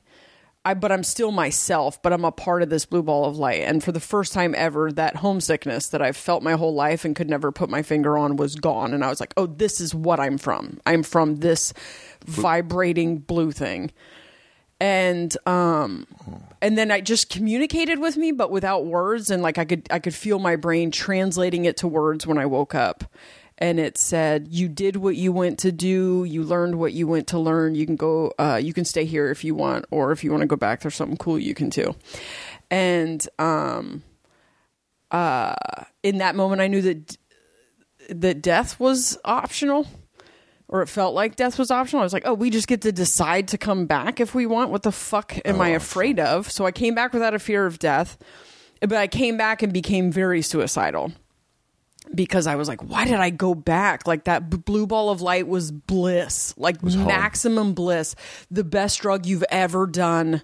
Just this rolling, vibrating, perfect outside of all pain and suffering. And then I fucking came back. And when I came back, I had to live my entire life to get to the present moment. Which is what I guess people are describing as your life flashing before your eyes You to catch up. Yeah, I did live it. So I always picture that as like a film strip or like a linear f- thing. But it. it was I was a baby. I was I lived my entire life to the present moment in like fast forward. So when I woke up, I'm sucking my thumb because I was a baby five seconds ago. Oh. And then I have a real weird interaction with the doctor, uh, who was like mad at me, and um, I leave the hospital and I'm like, I know I saw God. I saw God, and it's me. It's us. We're God. There is no because at that point I believed I was a backslidden Christian. And You were what? A backslidden Christian, which is like when you decided to sin rather than stay with God. Like I believed the, I still believed in the Christian God. I just thought I'm, You were bad. I want to fucking do drugs too bad. And then after that, I didn't. I was just like, we're God. We, we were making it up. And then I um, start getting communicated with by aliens. And so I was maybe higher than everyone else. I don't know. So for like f- the next four years, I just kicked it with otherworldly beings and learned a bunch of stuff that is uh, supposedly how to beat this game and the nature of the game and everything else. This is nobody was talking about reality being a simulation. This is 2000 Yeah. This was um so now the fact that it's in the collective consciousness and people are talking about it all the time and other stuff that the aliens told me like that um the games change with the like a shift of the ages and that the game that we were in was a fear-based game um with all of these parameters that are made up and dichotomies that are made up like right wrong light darkness male female and they're like none of these actually exist these are all just things you created to play out the game Okay. and so male and female not existing was like, what? And they said that that would dissolve as we move into a different game that's like eight eight dimensions and uh, way more things you can do, moving things with your mind, um, levitating. Uh, uh, there will be no fear, no death, no disease no male and female, no right and wrong, no light and dark, no yin and yang. Everything's one, and you can do whatever you want. Everyone knows they're playing a game. So this all like I was on board with, but none of it made any sense to me. And then years go by, I get my shit together. I'm living a regular life. I write this off as like schizophrenia, whatever. Yeah. And then people start talking about gender being a construct. and Yeah. in a couple of years, an entire generation starts to, uh, or uh in a couple of years, a generation starts to like erasing that line Yeah, in a very it is. short period of time. And religion dies a, a, a pretty quick death for as long as it rained. Yeah, it goes know? from like the center focused everything to like fuck you, idiot. yeah. Yeah. Yeah, I mean the pendulum has definitely swung way over into into atheism, but Yeah. and then so many people start talking about reality being a simulation to where when I said this stuff 15 years ago, 18 years ago, you know, people are like, ah. What the fuck are you talking about? yeah. And now There's some movie coming out where it's like a Sims type movie, really? but one of the characters becomes aware that he's in a that he's in a video game. Oh god damn it! There goes everything I ever wrote. Yeah. Um, yeah, it's well, it's it's everywhere now. All of the all of the movies and stuff have this well, Matrix 2 kind of started a lot of it off. was huge, yeah. Yeah. And that was supposed to be a big awakening. Well, we were moving towards uh, according to the aliens, we were moving towards this big kind of mass awakening and then 9/11 happened and uh and then is Slowed it down. yeah hard to escape a fear-based reality when you When get triggered into um, mass fear and then again the the crash Yeah, I feel like if you look at stuff over time, over Mm-hmm. like, you know, hundreds of years, but like sped up, you'll see like little blips. yeah And in the moment, it looks like, well, now we're like after um fucking what's her name, Michael Jackson's sister, had her tit come out, yeah and everyone's like, FCC's like going hard. No one's allowed to curse, pretty much. And you're like, oh no, but it's just a quick blip, and now we're allowed to do whatever we want. We have podcasts, we Yep. can say and do whatever we want. But like at the time, we're like, this might be the new reality. But like from the 50s to now, it's a straight line down to to creative freedom. yeah You know, yeah it was just that little quick blip. I had hoped um, not uh, not to bring Trump up, but I had kind of hoped that um, how off the walls awful uh, the stuff he says is would at least get us to a place where can we have a president that cusses like can we can we live in a fucking real reality Yeah. um can we At get rid of this like obviously fake ass facade. We know this isn't what you are behind closed doors. Can we have some authenticity? This guy's bananas, but like now that we've he's had real. a pussy like that's guy. talked about grabbing a pussy, can the next president just be a little more real? But it doesn't look like. I met some Argentinians once, and um, and they were talking. It was right after Trump got elected, and so we are just talking about a little bit. But I wasn't around, so I wasn't really seeing like what what the reaction was to him taking office. Yeah. you know, and um, not after he got elected, after he got into office, and um, and they were like, America, you guys, you're still like think your president is like a king and should be kingly or presidential, Yeah. as you say. He goes, he goes in in Argentina, or they both did. They were like, we don't respect our presidents yeah. he's in charge, but like we don't respect him as a human. Like it's just like if he's an asshole, he's call him an asshole. Right. Well, this uh, just it's the same thing as your boss at work. Yeah. You know, is we have to lift right. them up. Yeah, Yeah, we don't I do like that them. that we just have a president that everyone just just shits Fuck on. off, yeah. dipshit. Yeah. Yeah. But it's like I get you're the one in charge of making rules, but fuck you. Yeah, You know? exactly. I don't like You rules. can still be like, you smell. yeah. Yeah, I did a bit a long time ago for like a week. Didn't really work about if I- either Michelle Obama's or Barack Obama's. I think Michelle. If her what her dump smelled like, and people get so mad at me in the audience, and it's like, do you not think she takes dumps?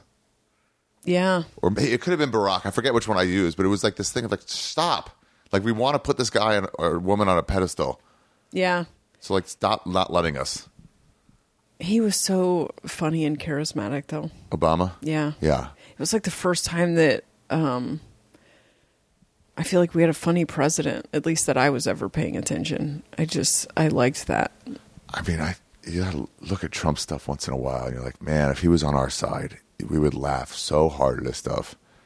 Yeah. He made a campaign poster for Elizabeth Warren, and it said uh, Warren, and then it's had the 2020, but it had one slash two two like 2020th. it's like if Elizabeth Warren was this conservative person and Trump was this liberal, you'd be like, that's hilarious. She Yeah. lied about being an Indian, but you- you're just not allowed to laugh at him. But he's fucking yeah. It'd be nice if he was a like a normal dude. I loved he's normal. laughing at uh, Bushisms because that guy was such a was such a dipshit. It was like my favorite thing. Some like early twenties, and uh, all the weird stuff he would say. He was so. Uh, I well, I was high and paranoid, but I- all the weird facial expressions he would make around the 9-11 stuff, yeah. where he would like say something really sad in a speech and then smile.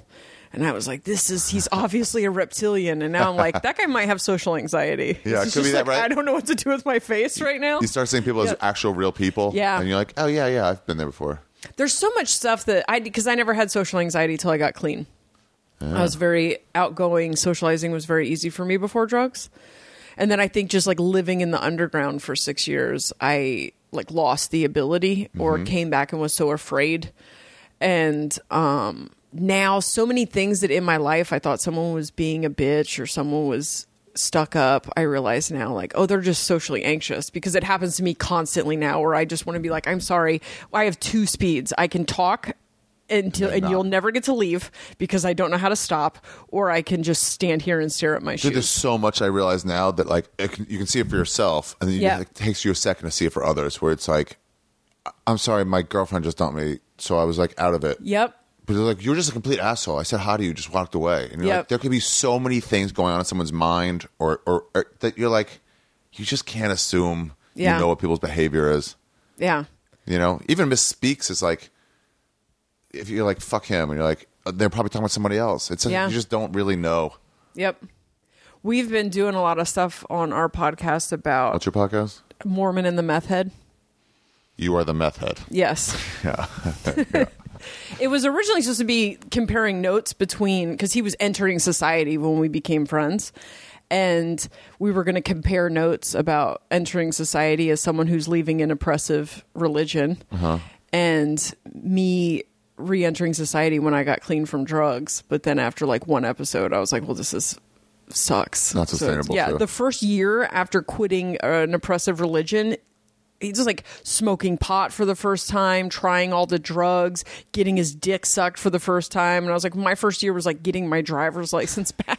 It's so much lamer. Sucks. Because you already had your fun time. Yeah, exactly. And now you're dealing with responsibility parts. yeah. It's really interesting to watch somebody do things that I was just recklessly doing at 15. Like someone deciding to do psychedelics for the first time and like Googling information about it, where it was like, I just took something from a guy in a playground. It really is crazy. The internet now, you can actually like do stuff. Yeah, Like, when I decided to do Molly again for the first time in whatever 20 years, I uh, was Googling it and learned all this stuff about the serotonin and shit. I must just make so much serotonin.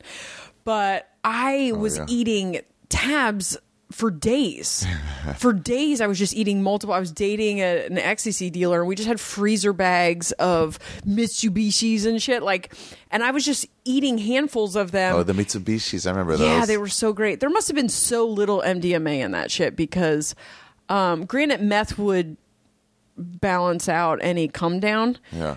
but now I'm like, what? You should only do it once every three months and shit. It's crazy. I was not following any of those guidelines. I'm Duncan lucky. I'm Trussell told me he, he gave me ecstasy for the first time, and uh, it was just a pill, and maybe a a, a, a um, dolphin or I forget what it was. Oh, the dolphins. Yeah.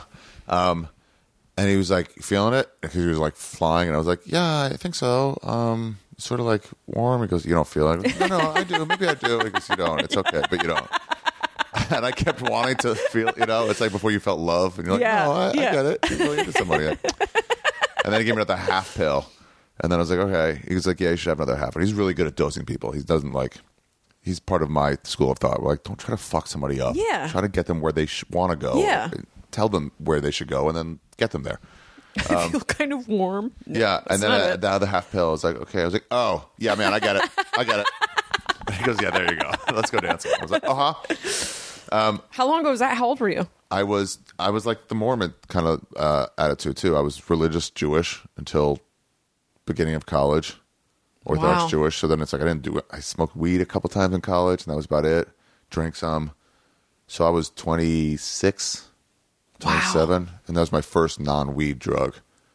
Uh, but anyway, I, the next day I saw him at the comedy show. I was like, "Hey, dude, we got to do that again this weekend." He goes, "Hey, calm down. You Yeah. got to calm down. Yeah. you can't do it every week." And I was like, "Why? Why though? Yeah. it's so good." It's so um so we did moon rocks. I think January was the first time. I stayed clean forever, like for a really long time, even though I immediately suspected after meth that I wasn't an addict. Aftermath. What do you mean? I quit meth really kind of like, man, fuck it, I'll just stop now. Oh, After doing it every day so for like no five and a half addiction, years. where you like I just, um, you know, like addicts, like people who they quit doing drugs and then they become a gambling addict, or they quit doing that and then they have to have sex all the time. Robert they just have, like, like yeah, it's like a real now. addict. It's Yeah. a disease, personality type, whatever, whatever the school of thought. Like I don't have that. I I did speed. I needed to do meth because otherwise, I think I never would have forgiven my mom. Mm. Um, I came out of five and a half years of doing meth a better person than I went in and like healed. Like I went in there and healed my childhood trauma and came out ju- and I just quit. I just quit like out of boredom almost. Whoa. And uh, I was fleeing a, a bad relationship. The pastor. No, this was like meth boyfriend. Oh. And uh, it was like violent, but I I had another violent They just ring every buzzer. It's like food. Yeah. Um, I had a, a couple violent meth relationships, but they were like Hold on. Maybe it is there.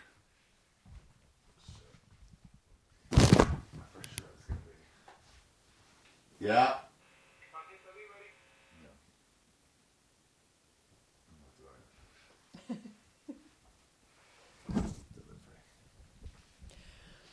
Wait, so you start dating meth heads too?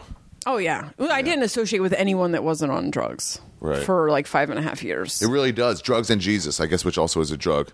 Um, well, you live it- in like a black market society where everything it was just you had people that did like identity theft, you had people that did bank robberies, you had people that did car theft, bike theft, and then eh, then we all just had our own economy. Sorry, society. By the way, I feel bad. Um, and I was I knew how to cure most tweaker illnesses, and so Like I had like natural cures for stuff. Well, the Tobacco. abscesses were a big thing. So the the tobacco, there was a huge. Everyone got MRSA at one point, and No I had figured out what ways infections? um, from prison. I guess like they would go in and out of county jail rather, and then come out. And so they, I never got it, but a lot of people got it, and I knew how to fix it.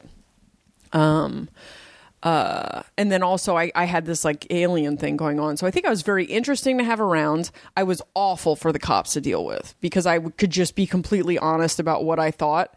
And so it was very irritating for police. So you could have, I did not believe in talking to cops. Like I was raised, you know, kind of around that stuff. And so my mom taught me young, don't talk to cops.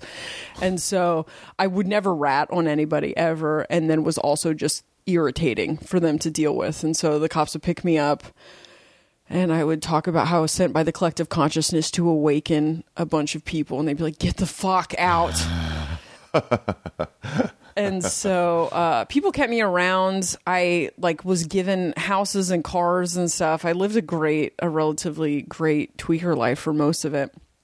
And at the end, it just got stale. I did lose all my teeth, and I did lose uh, a lot of my vision staring at the sun. oh no! What really? Uh huh. I went to a phase where I just felt like everything was a lie. I was like, er- like everything we've been told our whole life was a lie, which I think is how people. I've heard you talk about the conspiracy theories stuff, like people's leaning towards conspiracy theories, and it's like, but we have been lied to about stuff, so it, it does make sense. The more you pay attention to it, the easier it is to kind of like dip into that. It's a question of like if like, oh, they've lied to us in the past, and then and then the conspiracy theory people sometimes make a jump. I'm like, they're always lying. Everything's a lie. Yeah, it's Where easy like- to get into that. Yeah, it's I've like I've fallen could into be that. a lie, but just because this guy's uncle was best friends in college with someone who later worked for Monsanto Yeah. does not mean it's all aligned to like. It- Yeah. It's just like, uh, yeah.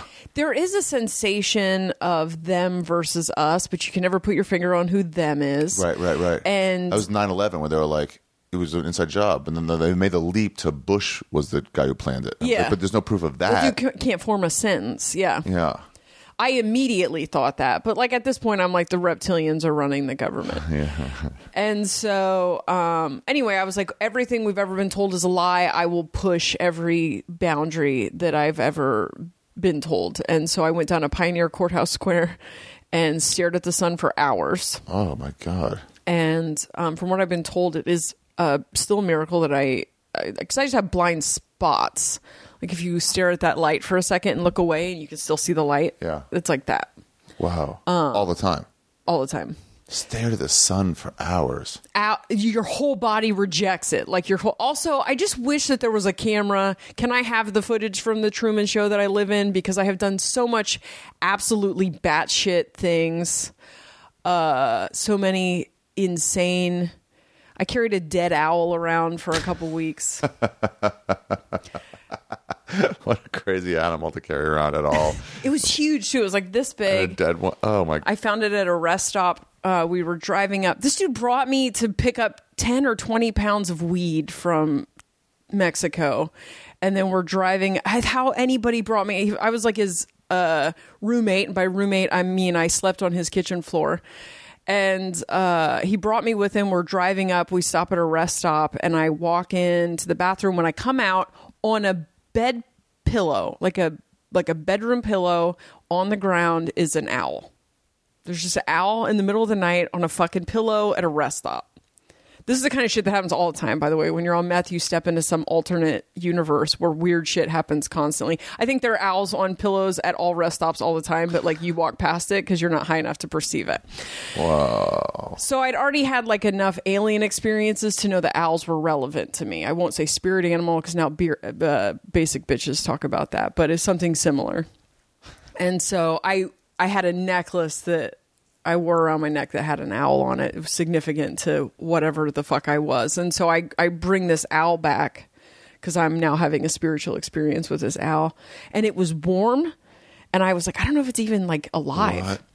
And it was big. It was two feet probably. And its talons were the size of my hands. Yeah, they're tougher than you think they are. Yeah, right? no, they're fucking. So I come walking back up to the car, and I remember that Tom just like squinting his eyes as I'm walking up because your brain is like you only have so many categories of reason, and none of them are Owl dead holder. owl. Yeah. And so when I walk up, he's like, "What the fuck is that?" And I was like, "It's an owl. It's dead. I think it's dead. It might be alive. I don't know. Do they hibernate? It's warm anyway. I have to bring it with me." And he was like, "You're not bringing." A fucking maybe alive owl into my car right now, Jessa. We have 10, pa- whatever it was, 10 or 20 pounds of weed in the car. And I was like, well, it's my spirit animal, so I need to bring it because I need to bring it back to life. Because at this point, I believe meth can reanimate things because it will bring you back from a, uh, an overdose. meth will. Mm-hmm. From an overdose on something else. Yeah, like GHB, people would like pass out at GHB at clubs. You could slide a shard underneath their because it's like adrenaline rush. Slide a shard. What? shard of meth because it's like in long crystals sometimes, and so you just slide that underneath someone's tongue, and they would wake up. These are uh, also once again not verified. These Yeah. are tweaker theories. So also doesn't bring owls back, but I tried. So I put the owl in the suit in the in the pillowcase. I was like, this will fix it. And Yeah. so I put it in the back seat, and then we're driving, and every time we hit a bumper, there's a noise. He's just like turning around, looking. How he let me bring this fucking owl? So we take the owl to a guy's house who's just a pothead, just Yeah. a f- just a forty year old pothead who sells weeds to his friends and is forced to deal with tweakers because he wants to buy pounds of weed. And when you want to, you have to deal with actual criminals and actual addicts if you want to deal at that level. And so it's like late. It's late. It's dark. We're in his man cave in the garage, and it's three couches and like a, a horseshoe. And the guy smokes a little bit of weed and then is annoyed that we're smoking meth. Like you can tell by his body language, he's um, uncomfortable, but we need to smoke. And then as soon as I get high, I'm like, I have to go get the owl. And Tom's like, do not, he's counting the money. He's like, do not go get that fucking owl right now. That right now. And this guy is just like looking back and forth between us. Also, no categories of reason for this owl conversation. And it's like, what? What is she talking about? A real? Uh, what does she mean, owl? And then we're arguing. I win because I have the keys. I go get the owl. And then I bring the. Uh, so then I'm walking back in with this pillowcase. There's an owl talon hanging out of the top of it. I would pay money to find this guy and hear his version of this story. I pull the owl out. I smoke some meth and then I start shotgunning meth smoke into the owl's beak. Okay.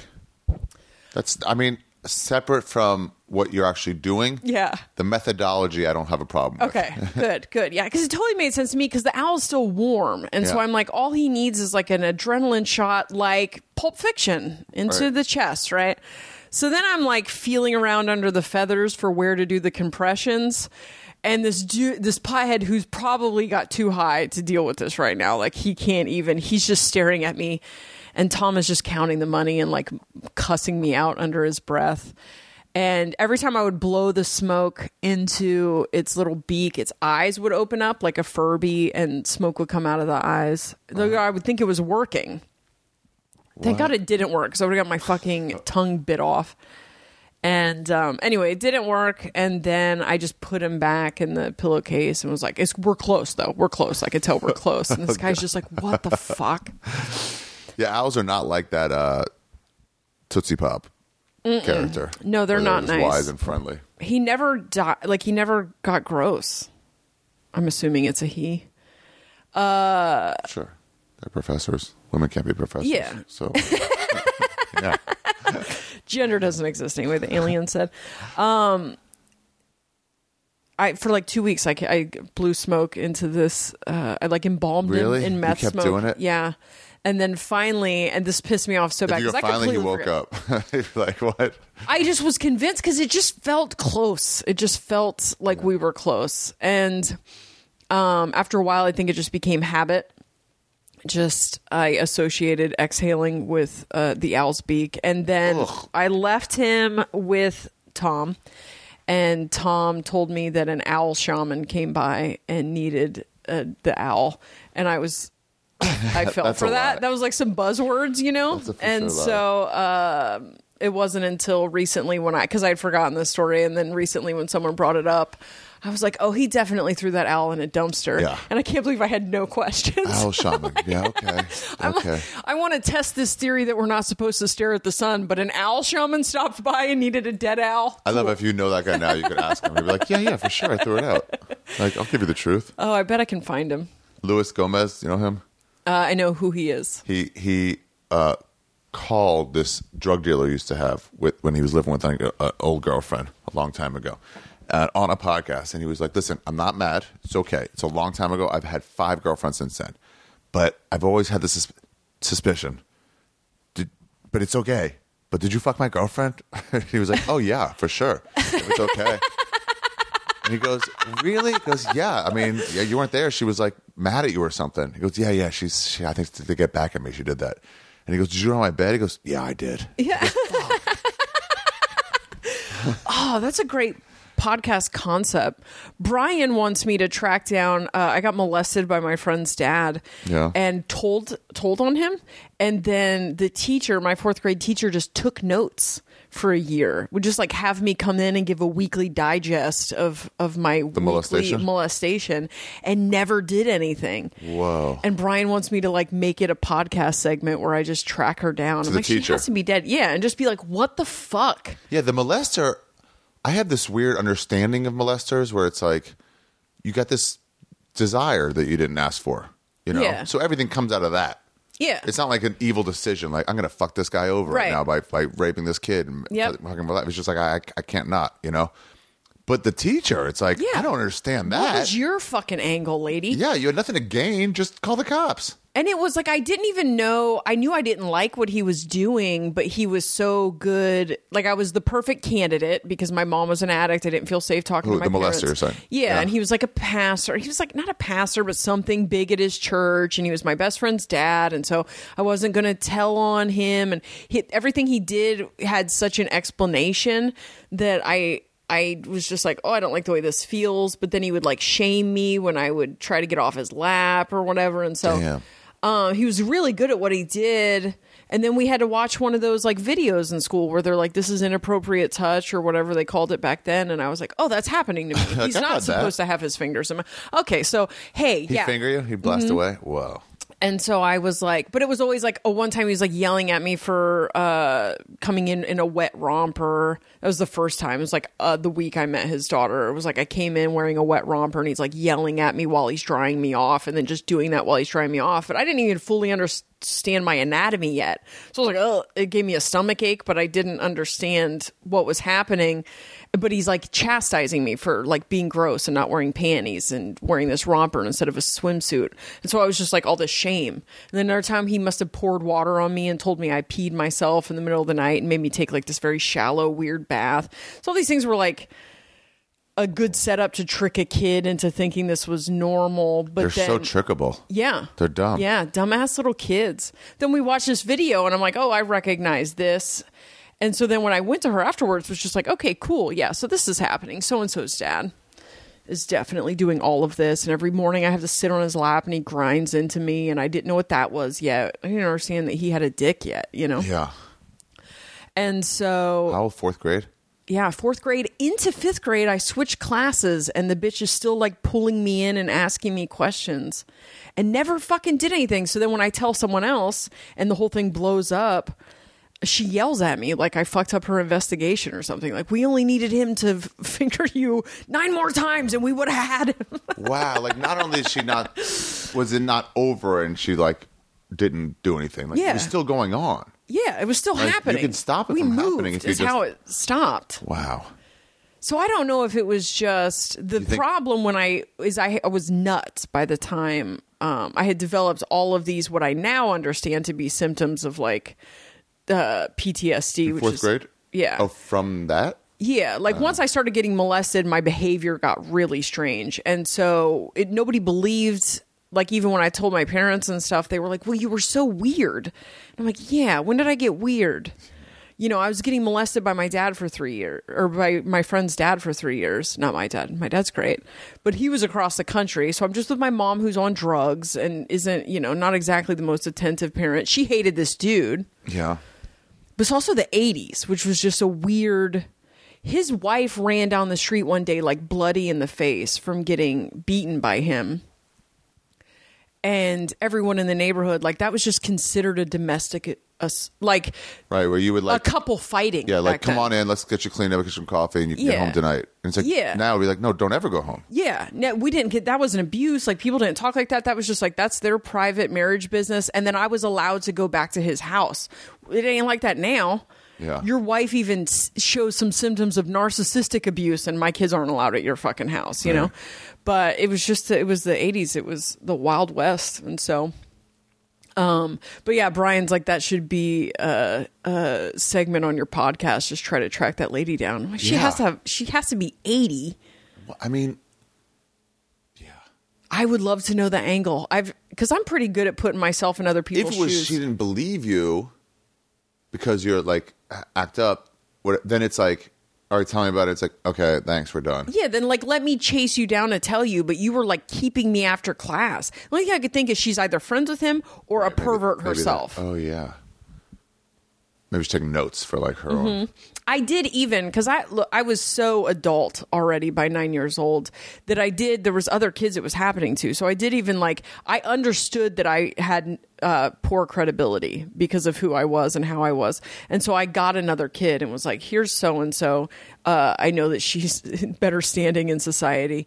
Uh, what about her?" And then when I finally was forced to tell my mom because I had told I had said something to the daughter and it blew up into this big thing full of people that I knew were getting abused.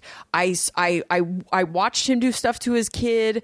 I heard him rape his wife. I saw his wife's bloody face. Like, we're all getting fucked over by this dude. And when I finally tried to like stage a coup amongst his other victims, everyone was like, we don't know what you're talking about. Really? And yeah, it, the victims in his household. Yeah. Wow. And so other kids like outside of the household, we all knew that we were all everyone was getting molested by this dude. And so um, then when I was forced to tell my mom, um, my mom was like, "I sell drugs. He knows I sell drugs. He's like a like a pastor or something, whatever the fuck at that church." Um, nobody's going to believe us. And I remember being at like nine, being like, "Yeah, we should move." Wow. Like I- that's the only option. I understood already that the police were going to just make it hard for me and my mom and and not do anything. And I was right. Fuck. Um, how'd your mom get clean? I got I got saved and into Christianity and the the pastor that was um whose kid I married was he was great. He was fucking fantastic. And so he did like uh like a Christian recovery thing. And so my mom got involved in that and she got clean that way. I think when my daughter was like 6 months old cuz I she was babysitting and I came over and and some tweaker was holding my kid and I freaked out and it was like she already wanted to get her life together and so she got clean. She's got like 20 something years. Program? No, she did the program. She did the Christian thing for a while and then and then just quit. And now she um uh she has RA, What does that mean? rheumatoid arthritis, Oh. and recently started smoking pot to help with that. Does that help? I'm gonna get that from this fucking. Hand. It does. I'm gonna get Yeah. What is What for is this? Fucking, they had to put a pin in my arm. Ooh. And another break, and the doctor was like, "Yeah, for, you're gonna get arthritis." I'm like, what? What if? He goes, "There's no what if. You're getting it." Yeah. All the medicines did nothing compared to just To smoking weed. weed. Yep. Well, I got that covered. Um. So your scene, your social meth scene, like, it was all just meth heads Yeah. or drug addicts or whatever. Yeah. And it's just, it was just like time doesn't exist when Yeah. you're on meth. So it's just a 24 hour clock. So, uh, and then it was probably 50 altogether if I counted everyone, if I could remember everyone. It was maybe 100 from the beginning to the end of people just intermingling with each other. What do you And mean? so- just hanging out and fucking. Yeah, there was just however many houses at, at a given time, Yeah. and uh, different people coupling up, and different people working together and fighting with each other and telling on each other, and and um, but it was the identity theft stuff was brand new, and It's find a way to score money so you could score. yeah, Okay. Yep. And then you have the dealers, and then you have the cooks, you have the people that cook the meth, which this is all probably way different now, uh, because I think the meth all just comes from Mexico, Mexico. maybe. Yeah. Did what it was uh when you see like Breaking Bad? So like, um, when uh when um Whiplash came out, you see that movie? I don't think so. It's about jazz, some jazz contest. Was it Whiplash? Was that what it was called? Anyway, my friend Anya was like, uh, her dad didn't like because he's a jazz musician, Yeah. and and uh and sh- he was like, "There's no jazz competitions. That's not a real thing." So he hated the movie. Yeah. all the emotional arcs, everything, because the fucking setup was. And that's why I'm with stand up movies and stuff. Yep. I'm like, that's they don't have lockers. Like what? And so then I'm like, I can't see any of it. So I won't watch any of those stand up movies for like uh, the well, Judd Apatow's problem is editing, but that's another reason. But like, um, yeah, it just bothers me. So like when you see Breaking Bad, like what were you like? No way. Um, I drove uh, my husband nuts during that because I met him in that lifestyle, and then we got together after we got clean, and so I just kept asking him questions like, "That wouldn't happen, right? That's not right. That wouldn't happen." But I think probably a lot of it was pretty close. I do think I thought that all the time, like someone who actually understands chemistry, who's not doing meth. That's the problem. Is that most people in that industry are hooked on it, and that's why they're in that industry. And so it's a lot more sloppy. But all the Jesse Pinkman shit, where he just fucks everything off because he's an active addict, that was all very accurate. Like nothing else matters. And Yeah. Um, he ends up hooking up with a girl that gets them fucked over, and all that's all. Yeah, all there's a ton of like drug drama, self sabotage. that's cool. the the actual cooking of the meth was different than anything I'd ever seen, but that was the premise of the show is that he figured out a recipe. That's at least why they justified it. Like Yeah. this is an abnormal way to do it. Yeah. So you're like, okay. Yeah. Wait, um, how do how do you fall? Oh, I'm sorry, keep going. There was a movie called Spun. Did you ever have you ever seen that? I remember it, but I didn't see it. that was damn accurate. Really? That was like a tweaker definitely made that movie. Yeah. There's just a scene of a person that can't get off a toilet because they can't shit for like half the movie. You get constipated? Uh, I am anyway, but yeah, uh, that's an issue for a lot of people on meth. You're like not eating or drinking water, so nothing's going to work right. Your digestive system's not going to function. I love the post drug night or alcohol night shits where it's either like can't or like everything's coming out. Yeah, I never had that. I have like some um, huge digestive issues. I can't eat like I can't eat hardly. There's like three foods I can eat. Nothing works. How do you fall in love? How do you like shack up with a dude when you're on meth every day? It it just you fall into these same cycles of life, but you just live together instantly. So my one boyfriend, who was my boyfriend for like three years, um, at this point I believed myself to be Osiris, and I knew that Isis was coming that month because uh, I got a message from the front of a magazine, and a dude came to sell me some drugs from my friend, and we were arguing over the price he was very obstinate and annoying, which I'm attracted to obstinate men. And then I was like, why do I feel this way right now? And he slid his sunglasses, or no, he didn't. He he uh, said, I know who you are.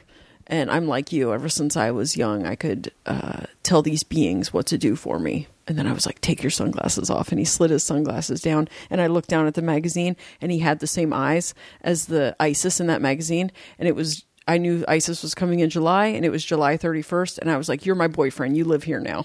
And then he was my boyfriend for three years. Whoa. It was a very toxic relationship. He beat on you?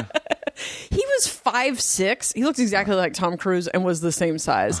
and so I took him half the time. So I Yeah. felt like it was a fair. See, I it like was that. A fair matchup. I like that. I like uh, abusive relationships where it's like they're both beating on each other. Yeah. Like you ever see those videos, of those big fat black women like beating on those skinny either black or white guys, and it's like, oh, he's really got no shot at this. Yeah, no, I. It was a very fair fight. I never considered it abuse. I initiated it a lot, and I Yeah. do. Um, I think because of the life I've lived, I think I see a lot more nuance in uh, life than you know. It's just not that black and white. So I, di- I was not the victim, and this was not bitch. Where's my dinner? Or you know what I mean? Yeah. This was I uh, come running at you with uh, a weapon, and you close hang me and get me first. You know, I'm I'm not the victim in that situation. I have I'm a foot taller than you, and um, definitely outweigh you. I remember freaking out on him so hard one time. My safe word in sex was ice cream. And I remember him just holding me down during a fight and being like, ice cream, bitch, ice cream, like trying to snap me out of it. the next boyfriend was scary, bigger than me, tougher than me, and violent. And like that, I um, understood the violence in the nature of the relationship, but like also understood that I didn't deserve that. And so that's why I moved away. That's how you break up. Just Mm-hmm. take off Uh, that is my breakup um, method. method is to move across the country. I've done it multiple times. Do you ever try to find these guys? I know where all of them are. Uh, the the Isis boyfriend killed himself, Oh. What Uh, on purpose? Mhm, shot himself in the mouth, In the like put a gun in his mouth. Yeah. Um, the last time that I talked to him, like we had broken up. Do it if you're such a big man. Shoot yourself in the mouth if you're so fucking so powerful. Yeah, I just he he lost himself on drugs and then got clean and never came back, which is something that they say about meth, which is not my experience at all. I just had a great time. Wait, eh, he got clean and never came back. He got clean and was never happy again, which is what they say. Like, they're- like after long term meth use, it takes a year to experience happiness again. Damn. And he he sunk into a misery, and then I I treated like I don't feel guilty for many things in my life, but how I treated him at the end, I feel guilty for. And Why? What'd you do? I just felt um, my relationship with love is all tied up with my childhood stuff, and I'm just learning this. I'm just learning that um, I have an attachment system and I have security systems in me, and if I perceive uh, abandonment, then I um, I'm so desperately afraid of vulnerability and uh, loving someone and like giving myself that you feel like an enemy the second I fall in love with you you feel like an enemy and I don't about to abandon you. yeah? Right. because it's like all this childhood shit that I that I dealt with but I'm also just was never one I'm like a survivor. I'm just like get up and keep moving, you know? And so I'm not someone who was like out of touch with shit, but I just didn't realize like how written into my code the shit that happened when I was a kid. And this last like year has really been about working that stuff out. But um, I felt like he brought me to this place where I felt like I found my one other person and then abandoned me because he got addicted to a video game. And I'm attracted to obstinate men. I love that, but then I would like I push and then they just get obstinate and then I felt abandoned and I didn't know any of this stuff about how I operate yet. I did it's all subconscious. And so then I was just it just turned into this toxic mess and uh, because I felt abandoned by him, I just was cruel to him. I did. I fucked other dudes in the other room and shit. oh, what in the other room? Because he would like if he would like uh, watch porn and jerk off. That felt like such a rejection. This is sober you? No, No, this is okay. all high. And then he'd be in there, and you'd be like, "Fuck this guy! I'm gonna fuck." Yeah, well, somebody. you don't want to fuck me, then fuck it. Wow. It's like he's just high, he's just jerking off to porn. You fucking bitch. I know, but the other room, that's like No, I'm saying no. I'm saying I was the bitch. Like, Oh, yeah, right, right, right. I was the monster in oh, that yeah. situation. Oh, you're saying from his point of view, it's like I'm high, whatever. I wanna yeah. fuck. Like I look back and I'm like, fucking, that dude probably just loved you and was obstinate, and you loved that about him. And then when you pushed him about playing fucking Diablo 2, he just played it harder because he's obstinate, and you love that. Yeah. And I was just young and high and and broken, and uh, so the relationship went bad. And then we still like were road dogs. We were inseparable still for like a year and a half after we stopped fucking and stuff. And uh, and then it it got ugly when we broke up. I had a new boyfriend, and he hit me. afterwards. Yeah, he hit me over something dumb. Like I had his bike, and he had to come get his bike. We had like this brother and sister dynamic, and he punched me in the chest, and then that boyfriend saw, and uh, and beat him up in front of me, and I didn't stop it. It's the one thing I feel so guilty about. Do you? Mm-hmm. Why? It seems like it's a nice little revenge thing. it just was our dynamic and uh i i i uh I tried to protect him. I tried to send him away. And then he tested the boundaries. And now looking back, I'm like, he tested the boundaries because he loved me and missed me and was sad that I left with this guy, sad that I had a new boyfriend. Like now I can like look back with compassion and see all of all of the shit, you The know. reasons, yeah. This is just like drug drama. Anyway, he got clean. He had like three years clean. We were talking on the phone, and I, I was like, God, you're miserable. And he said, Do you remember how I told you that if I ever got sentenced to prison, I would kill myself and reincarnate? You know, because we believed that this was a video game. And I was like, Yeah. And he said, I live in prison every day of my life. And I was like, "You're a bummer, dude. You should go to like NA or something." And he was like, "I've been clean for three years." And I was like, "Yeah, but like make a friend or something. Yeah. Go to therapy." And uh, I called back a month later to wish him happy birthday or a couple months, whatever, and he was dead. He'd killed himself like a week before his birthday. Whoa. That's tough.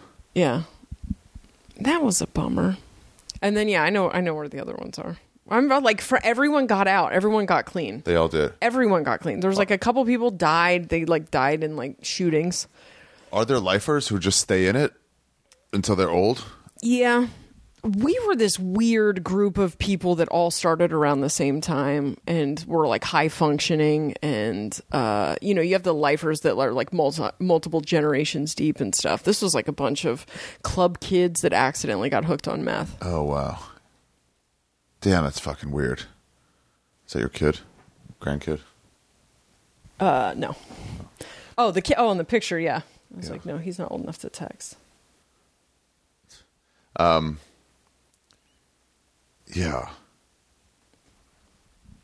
It just seems like what a fucking drug. That Yeah. thing where they're like, like you lose your teeth and stuff. Yeah, I lost all my teeth. Are those fake teeth? Mm-hmm. Oh, really? These are dentures, and I'm actually they have implants underneath because I glued my teeth in on Bert's podcast. Really? Uh, at the beginning of the podcast, I realized that they were loose, and so I was like, "Just give me a second. And I like leaned out of the frame and glued them in, Yeah. and then got contacted by a dentist, uh, this guy Brady Smith in Portland, who has a podcast where he gives away dental work, oh. And So he's like, come to my podcast? yeah, he's like, come do my podcast. So I come to his podcast and he's like, do you want implants? And I was like, fucking yeah. Uh, the problem with dentures, I got them at 27. Yeah. The problem with dentures is that once your teeth are out, your body absorbs the bone, the ridge where your teeth used to be. Uh-huh. And if you don't have the pressure of teeth in there, it just absorbs it. So by having gotten dentures in my 20s, my face will start to sink in and I won't even have anything to put dentures on by my 80s. So implants is something I already wanted, but it's 20,000 fucking dollars No or way. just to get what I got is four on top, four on the bottom, and then there's a thing that got made, uh, also donated. All I got all of this for free. Damn. Nice. Um, that clicks in and has like porcelain teeth and will stick in rather than glued in dentures. I'm for sure going to get them. I realized I was like, my tooth was hurting. I was eating popcorn. Yep. And I was like, I haven't been to the dentist in like 10 years. Like, for sure, I have like 20 cavities. Uh, I have a bit about just get your teeth pulled because they're such bullshit. Teeth are awful. Like they were awful before drugs, but just get them, Just put them all pulled and get put fake in. ones in. Yeah. Better ones. Dentures were great. That like now that I'm gonna have implants, I'm like, well, implants are really great, but 'Cause they'll feel teeth like are teeth. awful. Teeth ache, toothache. Fucking, have you ever had just a Toothache toothache? does suck. It's like, a "Ah, nightmare. What is that? It's like in me somewhere. yeah, it's is next that? to your It's like, brain. ow. You can't ignore it. Yeah. Damn. Would you ever try meth again now, or is it too No. scary? No, What if everybody was doing it and they were all cool people? no, I won't even be in a house with someone that's tweaking. So I do not believe myself to be an addict. I do not. I believe that the the the like I quit because I was like meh, and then I I went into recovery. I did the program, and the whole time I was in the program, I was like, mm, I don't really resonate with this like Bottom. desperation or whatever. I definitely hit went. I was drinking piss. I mean, I was definitely like went to the depths, but never against my will. I was just like, I'm someone that's here to experience everything life has to offer, and I did that. I did it. It ran its course, and now I'm a domesticated housewife, and now I'm something else. You know, but um. So for a long time, I was just like, yeah, but like, what's it to hurt? Am I to get too sober? And then after years, I was like, I don't drink because I don't like alcohol. Like it's a downer. I don't like downers. I don't smoke pot because after I had my first kid, it made me paranoid and like self conscious. And uh, that's just why I don't do those things. If I had the desire to do those things, I would do them. Um, I don't like saying that I can't do it because that's not true. I don't really believe that. And so after like seven years, but I did miss psychedelics. I feel like psychedelics are a spiritual and psychological tool Yeah. um, and I liked them for that. they really are a different kind of drug than all that shit. It is so different. I don't think that someone with the disease of addiction should do those, but I also I like it. It, it was this huge process to come to a point where I was like, "That's not my identity anymore," and then to let myself like off the leash, and I sort of don't think people who have addiction should do like mushrooms. or something, but another part of me is like, but actually, maybe it's fine. it just depends on I'm the just not person. willing to take the risk for your whole life. Yeah, You know, that's but- why I don't. It, for a long time, especially once the the uh, meth piss story came out, and Yeah. then all of a sudden now I'm thrown story. thrown back into recovery hero without anybody asking me because I said I, that was 12 years ago, and I have I've Been clean since then. yeah.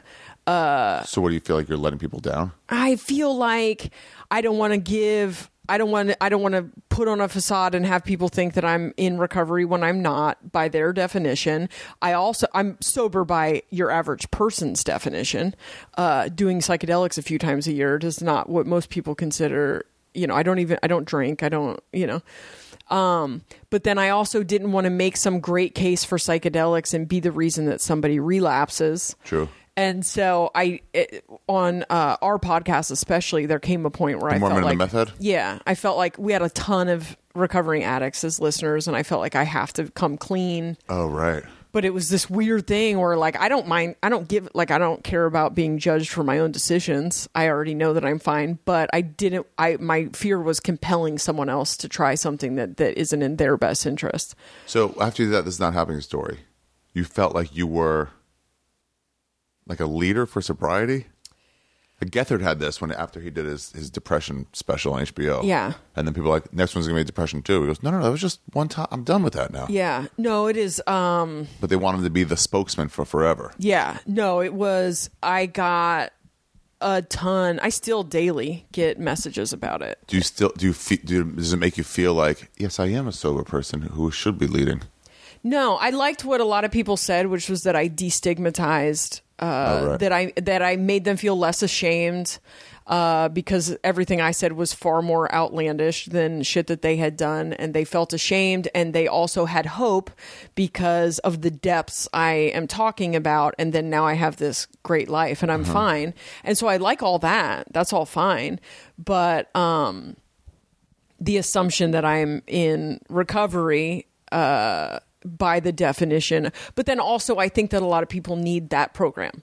And so I didn't want to shit on that program by saying I didn't didn't do it. need it. Yeah. I did it for a long time and then was like I got what I needed from it, which was a place to uh, to feel comfortable socially while I reintegrated with society. But there are people that need to go there for the rest of their life. And then that's a thing where I sound like, I don't need it, but you need it. You know? So there was just like no good uh no good way to say it, I felt like. So I put out an episode called Not an Addict where I just uh which that is song, a- K's Choice? Yeah, thank you. Yeah. That's the song about meth, right? Or just Heroin. addiction? Heroin. Oh, okay. Um, heroin got all the good everything. Heroin Yeah. got all the good movies, got all the good music. What's the good meth songs? Fucking nothing. Oh, Third Eye Blind did a lot of meth songs. Really? Mm-hmm. Oh, Lift you up until you break was all. uh meth. Yeah, Oh, I didn't know that. Yeah, I feel like people they end up. Well, one the problem with the program people say is like the the failure rate is astronomical, and they blame it on the program, but it's like no, it's just hard to quit drugs. it's hard to And quit drugs, along as best you can. and people quit too soon. What so when mean? people ask me uh, for help for their loved one, I'm like, let them go finish. Stop dragging your kids to rehab. I know it's hard when it's heroin because they could die at any second, but quit dragging your kids to rehab. Quit having interventions. Quit trying to make people get clean before they're ready to get clean. Yeah, it has to run its fuck it. course. Yeah. And so I am so glad that I just did it till I was done and that my parents were addicts. They were in recovery by then, but they knew. And I knew they knew. And so I didn't ask for help until I was actually ready. And then that way they weren't pissing into the wind. It was just, uh, all right, now we're going to do this. And I, I did the work and had my life back together within a year. Do you ever go to an intervention? No. Those things have that same problem where you're like, their goal is to get this person to go like, you're right, I'm going to rehab, but like, it's going to take longer than that. It's kind of like the, You tell they have to work, right? Because they still do They still them. do them, yeah.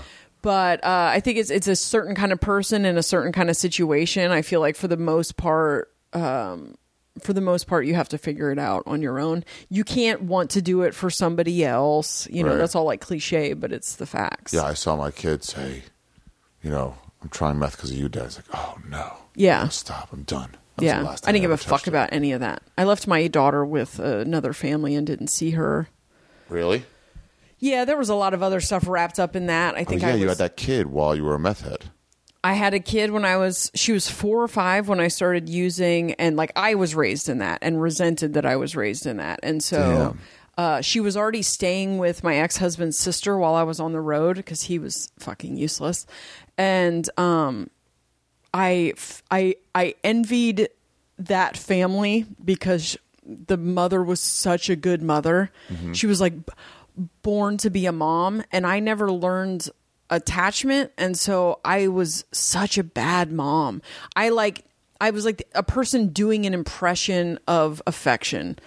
And this is something I'm just fixing at, at, at this point in my life. I don't know how to hug people. I don't know how to uh like like a- attach to people. Uh, I spent a lot of time worrying about when people die, I'm going to have to cry at their funeral or everyone's going to think I'm a monster. Like I, uh, and so with my first daughter, I was just a kid and I just had, I didn't bond. I didn't attach with her. So I like, she looked great.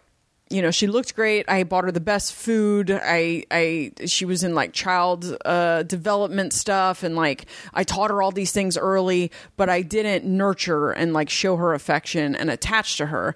And I would look at other moms and how they were so obsessed with their kids, and I was just like doing an impression of that. And I would, I would constantly Like think about, yeah, I was just like, I don't know what's wrong with me. I learned while that there was so much shit from my childhood that like I needed to work through, and that I couldn't love her while I w- I couldn't love anyone until I uh fixed this shit. And so I um I left her with that family and I was almost relieved to have gotten hooked on drugs to have an excuse to leave her with a family because I thought she was going to be so much better off Whoa, not really? with me. Yeah, I felt like unworthy of being someone's mom. That's sad. Was very sad. Oh, and I got her back when she was 14 and it was really she's fucking amazing. was she mad at you? Was she like, "Who the fuck are you? I barely even know you." No, she found me on. I got clean when she was 10. I contacted them. They were like, she doesn't want to talk to you. By then, they were mad at me because I was supposed to have like stayed in her life and I just disappeared. But I felt like she'll be better off if I just disappear. Maybe she'll forget about me. Yeah. I hated myself, Oh, obviously. And then when I got clean, all of a sudden, now I'm uh, healed. And now all of a sudden, I feel that weight of having a child and missing the child and everything. I didn't, I, I didn't feel that the whole time I was high. And, um, but I respected the fact that I may never get to see her again, you know? And if that was what was best for her, then that's okay. And so um, then she found me on MySpace, and MySpace used to have that person I'd like to meet line. Uh-huh. And mine just said Nicole, which is her name. And saw it when she found it. she you. saw it. I think the mom that was raising her showed it to her, and uh, she wrote me and said, "I see that you'd like to meet me, but why did you leave me?" And I was like, Valid question. yeah. And I was like, I was hooked on drugs and I was raised by a drug addict and I didn't want you to get molested and taken, you know, I didn't say that. I was like, I horrible things happened to me as a result and I didn't want them to happen to you. And I should have picked you over drugs, but that's not the way it worked out. If I were her when I finally took you back into my life, I'd be like, "You owe me nine years of presents. First of all, that's Yeah. non-negotiable. it's non-negotiable. We can I work would on like the a. Barbie. I would like Updated. So I got her as a teenager, which felt like karma, and uh, she is so much like me. Our personalities are so similar, which is an interesting study in nature versus nurture. Um, and uh, it was great. It was really the it was the perfect combination of things because I was really cut out to parent teenagers. I'm born to parent Yeah, teenagers. those, the f- zero through fifteen. It's like they're not even. You can't even talk. Yeah. they're garbage things. Then yeah, and she needed you got her, that. you got her at the right time. she was curious about the world because they were Christians, and so she was curious about the world in a way that they because she has me, my blood coursing through her veins, and so I don't think that they were. She needed the street education that I was going to give her. So she was this very sheltered, homeschooled kid, and then I gave her this kind of realistic sex and drugs and and um. She went through a short rave phase, but other than that, she's got a great head on her. sh- What on kind her of drugs does she do now? She smokes pot. I think she's a mom. She's Oh yeah, uh, hella and she mommed out. ecstasy during rave phases. I'm sure. Yeah, and um, yeah, she she was in and out of that phase pretty quick, and she's fantastic. She had the big wide pants. no.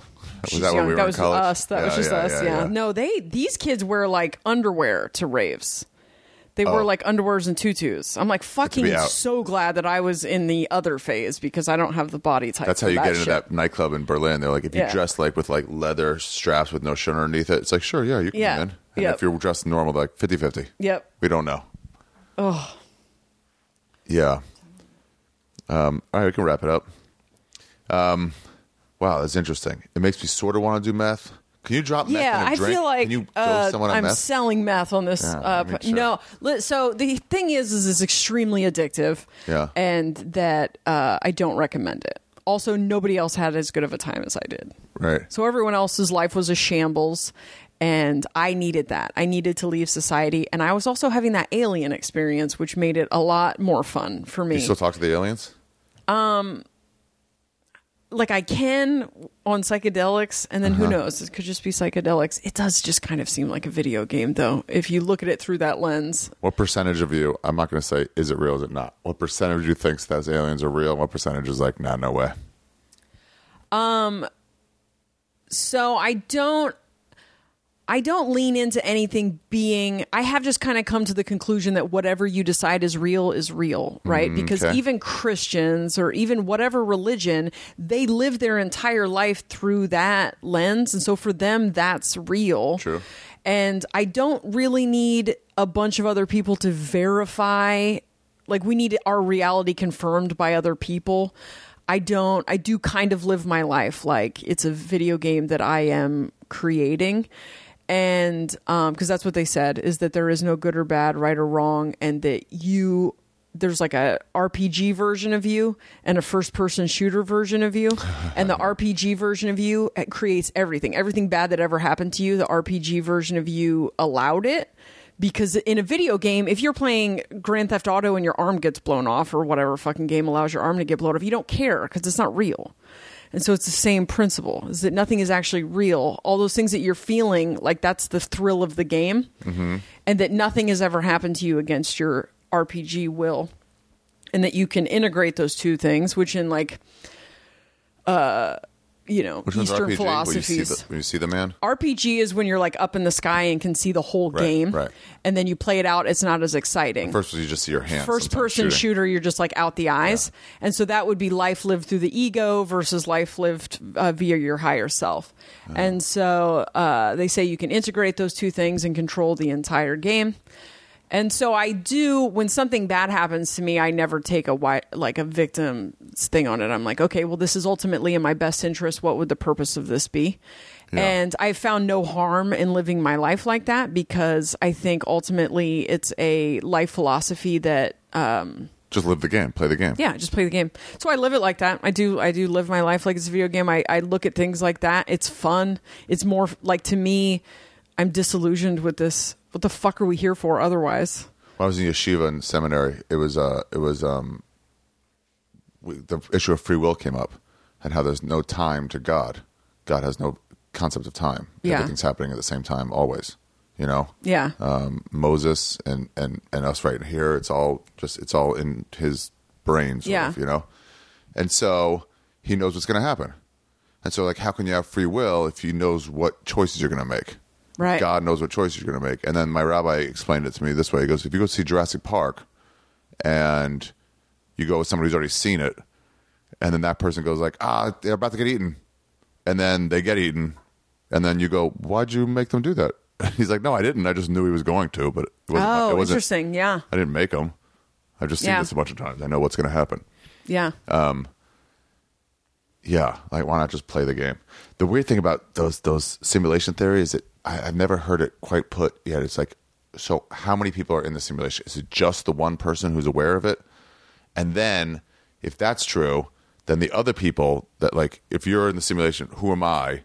Like, Yeah. am I? Do I think I'm real, or am I just doing the things that would look like a real person would do?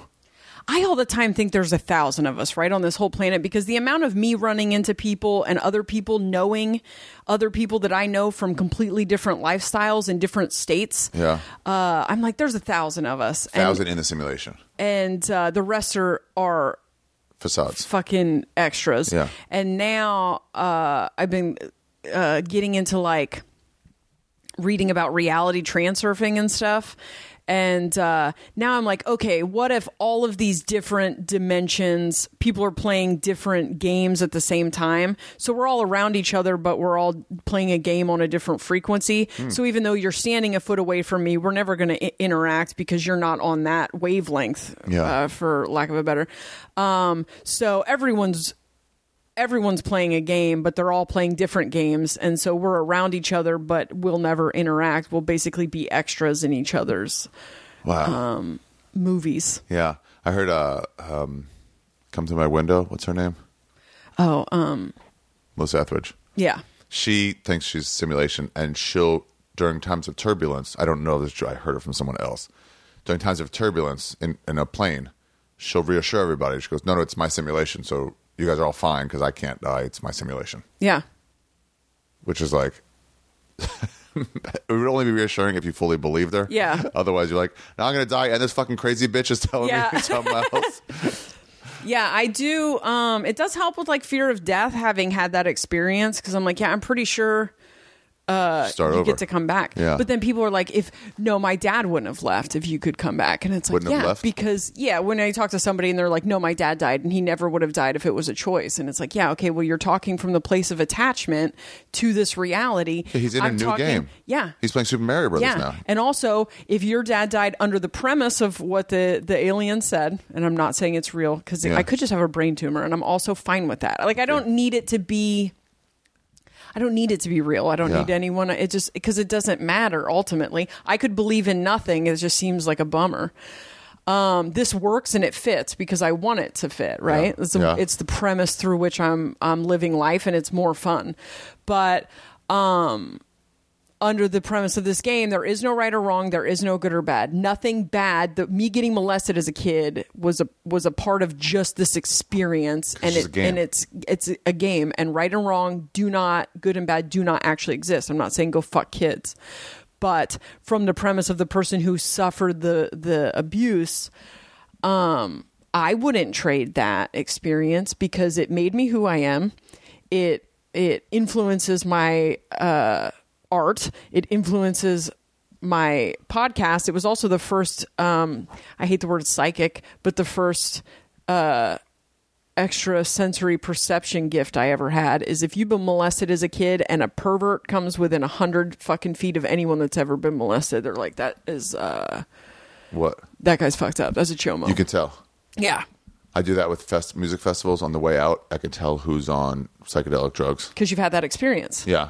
Or when I'm on them, especially. Yeah. Then I'm like, oh yeah, that guy for sure. And then some you can't tell all of them, but you the ones you can tell, you're sure. Yeah. So that is because now I could like some of the stuff that happened with the aliens is they would like give me messages for people, and I would have Mm-hmm. to like walk up and hand them notes and be like, uh, "What your dad did to you when you were a kid and shit, like hardcore shit."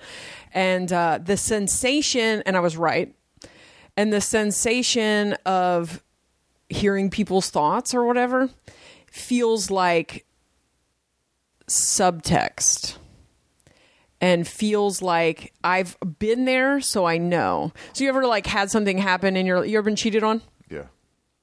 Yeah. And then talk to someone who's going through the process of getting just find out they're getting cheated on. You're able to give them advice because you've been where they've been. And you've been the next stage and the next stage. You're Yeah, like, yeah, I know. So that's going. what like this like what people call psychic ability or whatever really is. Is just like you're tuned in. Is just the sensation that you've experienced oh, everything. Oh right. And, it's I like, how'd came you back. know? It's like Because I've been there, and it plays out the same for all of us. Yeah.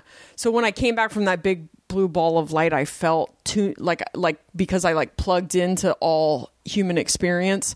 Yeah. I came back out. I had this, although I've had a lot of life experience. I came back with this kind of like ESP that came from having plugged into the collective Wow. or whatever. I just got really high. Yeah, interesting.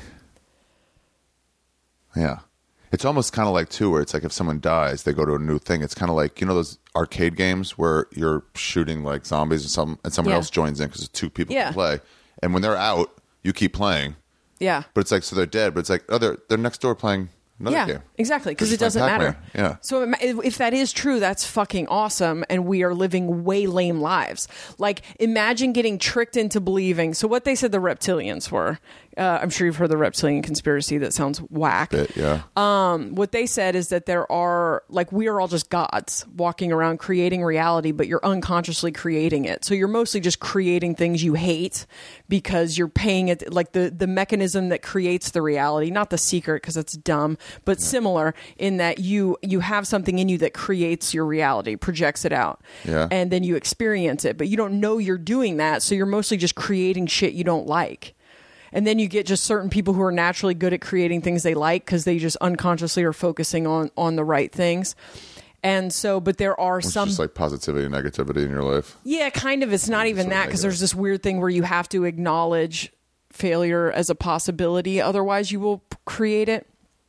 But uh, it's this whole um, this whole weird uh, technique. But um, then there are people here, the reptilians, they call them parasites, that don't create reality. And they're like the one percenters or whatever. So their trick for creating the best reality for themselves is to get all the unconscious gods on the planet to create their reality for them by feeding them information about how powerful they are and then getting the gods to complain about it. And by getting the gods to constantly complain about the 1% getting richer and how powerful the government is, Then it happens. they create it for them. Whoa, And that the only way that you could actually stop that pendulum is to unplug from it and just cease to fucking pay any attention to it. But good luck because people think they're doing something by fighting it, but you're just creating it by oh yeah, that's it. all those e rages I call them. Mm-hmm. Like when people get mad at you for a tweet or for fucking stand up stuff or whatever. Yeah. and you want to like convince them, but you're not going to convince them. It's, Yeah. that's you can convince uh, half a percent of them. Yep. and then you'll just tell a lot more people to Yep. be mad. Yep. Um, Yeah, you just have to like exit. There's no win. The only win is leaving. It's like Yeah. it's like it's like if you're in a building with a fire, you don't fight that fire. You just Yep. leave the building. Yeah, the only the number one rule of creating your reality from this premise is ignore everything you don't like. So if I take a hit, if I take a financial hit, uh, I used to if I took one financial hit would freak out so hard that I would just like parking tickets would show up out of uh-huh. nowhere and you know uh-huh. or like when you're late and you freak out about being late and then it just everything in the world conspires to make you more late. You just have to unplug from it, give it nothing And be like, I just don't ignore care it. if I'm late or not. If you need to gotta be take there action to fix it, take action, but with no emotional, because all of that, that panic emotion, you're you're creating things. The thing with that is, even if it doesn't get you somewhere on time, you've made getting there on time not matter. So who cares? Yeah. it's almost like I want to get there at five past an hour. Yeah. and then when you're flying from Abu Dhabi to here, so it's like, all right, it could be five past one, five past two. Uh, it depends how long the plane is delayed and what traffic is like from JFK. Yeah. But then if like I don't care if I get there five past an hour or not, then like you just don't think about it. And Yeah. may, you may or may not get there five past an hour, but like it doesn't give a shit either way. Yeah. so it its having attachment to effect on you. outcome fucks everything up. Yeah, Attachment to outcome. expectations. Yeah, which is what happens when like the secret came out and people were like, "Oh, I'm going to manifest my reality." All it did was uh, you're making a bunch of fucking vision boards and attaching yourself to to outcomes. Yeah. when it's really a lot more Lack of atta- attachment Yeah, to outcomes. lack, which is just in general, you'll be a happier person. You learn how to not attach to outcomes and just live Yeah. your life. We saw this guy in Inle Lake in, in Myanmar. We're, we're going north and we're waiting for the bus. And some guy's like, Where's the bus? Where's the 12 o'clock bus? like, Oh, it doesn't go on Tuesdays. He goes, What do you mean? He just like screaming at Yep. these people. He goes, I checked out of my place. and they were like, I don't, I mean, there's no, there's no 12 o'clock bus on Tuesdays. I don't know what to tell you. Yeah. Left at 11. I was like, I can't just- And he just started screaming and they were just like kind of laughing. We were too. And it's like, this guy is still attached. Yep. And the reality is like, Hey man, just get a hostel for another day Yeah, just take your stuff back, get another hostel, to be like, all right, well, when's the next one? Is it in three days? All right, then I'm here for three days. Yeah. And won't that be fun? Yep. Or is there another means of transportation? but like you're still attached to this 12 o'clock bus thing and it's not happening. Yeah. No, and it, exactly. It's like uh, there's a sensation that if I throw a big enough fit, this will change. Huh? And, And- sometimes that works. And yeah, I mean, there is like I am. It's a, it's a it's a weird blend of I am someone that if there is an opportunity, I will bleed the opportunity. Like I will Yeah. not stop. And I also like I go after things, but if I if I take a hit or what I perceive to be a hit, I immediately assume um, that it is in my best interest and that it is because then I can look back and be like, oh, okay, this failure, this perceived failure Yeah. was actually just a step that I needed to get to this success. I Yeah. just assume that failure, or I assume that get if that I, my I- flight yeah. gets canceled, it's because it was going to crash, or you know, I just assume everything is always happening in my best interest, and I look at it that way, and it's real easy for that to come into focus, and I just don't. Um, Well, sometimes you do like, like I do that math where it's like, fuck, if I, if I, if I hadn't missed that red light or had been stopped by it, then I wouldn't have gotten this par- speeding ticket. You know, Yeah. nothing crazy like death, but like, or if I had made that red light, I would have been past this cop. I wouldn't got the speeding ticket. Yeah. But then you're like, you could torture yourself, or you could like, or you would have crashed and died. Exactly. Like, or it's lots of stuff could have happened. Yeah. It's just not anymore because you missed the red light. Yep. I don't do any like regret shit. I just Yeah. uh, money doesn't matter. It's fake. There's nothing real about it. And the less, the more like importance you put on it, the more like life becomes about survival. The the the worse the flow. So I was like that took a long time to pr- like deprogram that poverty mentality for me Oh yeah. because I was raised poor. But um, yeah, money's not money's just fake as fuck. It really is just representative. The people who have a ton of it just realize it is it's nothing. It's complete made up bullshit. I see all my friends. I have successful friends, you know, and they're like still slaves to income. Yeah. I'm like, well, what? How, you've made a bunch of money. Like, yeah, but I'm making all this money. It's like I know, but you have enough. Yeah. So just sit by the enjoy it. You could fucking die tomorrow. Yeah. Yeah. But yeah, I'm like, how much more do you need? I get if it's like I can only make a million dollars a show this month only. But then, Yeah. yeah. do 31 shows then. Yeah. You know, and then Yeah. get back to normal. But if it's just an ongoing thing, like, wh- when are you going to like? Have fun. yeah, have Spend it. fun. Yeah. What's the point? It's so weird. All right, Jessa. This was great. Yeah, thank you very much for coming over. Sorry about your lift. Um, her podcast, I don't really remember them usually, but this is an easy one. The Mormon and the Meth Head. Is that what it's called? Mormon Yep. Meth Head? All right, very nice. And uh, your story on This Not Happening last year was like the best one. Thank Maybe you. top two or three, actually, if I want to Do you remember calling me before that? To go over it with you? Yeah. Yeah. Do you remember uh, you said, What is this area code? And, I, Delaware? and I said Delaware, and you said you live in Delaware, and I said yeah, and you said why? and then I moved to LA. Oh, really? it was just so weird because like I was gone in, in Asia, and Eric was like contacted the people that I said contact, and then Yeah. some more people that he knows the type of people that we like, you know. Yeah. And then, uh, yes, I didn't really know you, and then I was like talking to you about it. yeah, The one thing I was taken of was just calling you, so I had to call all these people and like go over their stories with them. Yeah. Because too many times I just trusted people, and they sometimes they didn't try, yeah, and other times they really just didn't understand the concept, and so they actually needed me to like go over it with them. yeah, Um So I was in the beginning. I was like, no, it's not for me to tell people what to do. And then somebody's like, no, you don't tell them what to do, but you can give them a hand. Yeah. You know, like Yeah. how you doing? How's your ending? But uh, talking to you and the way you talking about working it and stuff, Yeah. I was like, oh, okay. No, no, you know what you're doing. Yeah. Okay, you're you're fine. When I found out that this was a show that existed, Yeah. I watched. I think it was two seasons in, and I stayed up all night, watched it all night, and I was like, "There's a there's a a fucking a show for stories." Yeah. And I watched them all. Yeah. And then was like, I ha- like I have to get like finally a show. Everyone else want to do late night and shit, and I was like, I'm so not. lame. Yeah, gross. Plus, what am I going to do with any of those fans? You know. Right. And all I wanted to do, and all I've ever done, was dark stories. Like I want to make people laugh at dark, sad shit. Yeah. And so I obsessed over it, but I was like, I don't know how I would ever get on it. And then you posted something on Facebook the day after I had done a storytelling show about my teenage marriage. And so a bunch of people tagged me in it. And then I sent him a couple videos, but I never record anything. And then I think I sent him a home birth, and he wrote me back and was like, A what? A home birth? A story of my home birth. Uh-huh. And he was like, This doesn't work, but if you want to keep in touch for next year. And within, I called people, asked them to put a show together so that I could do the story. I wrote the story, the first version That of the story? story. Yeah. Yeah. And then, like, within a few days, sent him that. And he was like, yeah, it's like we haven't even filmed this year. You're fine. You have time. You have a year. And then I was like, okay. So I sent him another version. He was like, okay, I guess we're doing this. And then I just was like, this is it. This is, I wanted to do this. I'm not going to fuck this up. And I ran that all that dark. I've never done it since, but this dark story at like VFWs because I'm living in Delaware. There's no storytelling shows. yeah.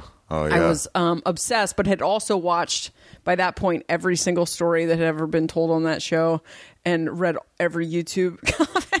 oh really? and do you see the people go like fake or lame or whatever? Yeah.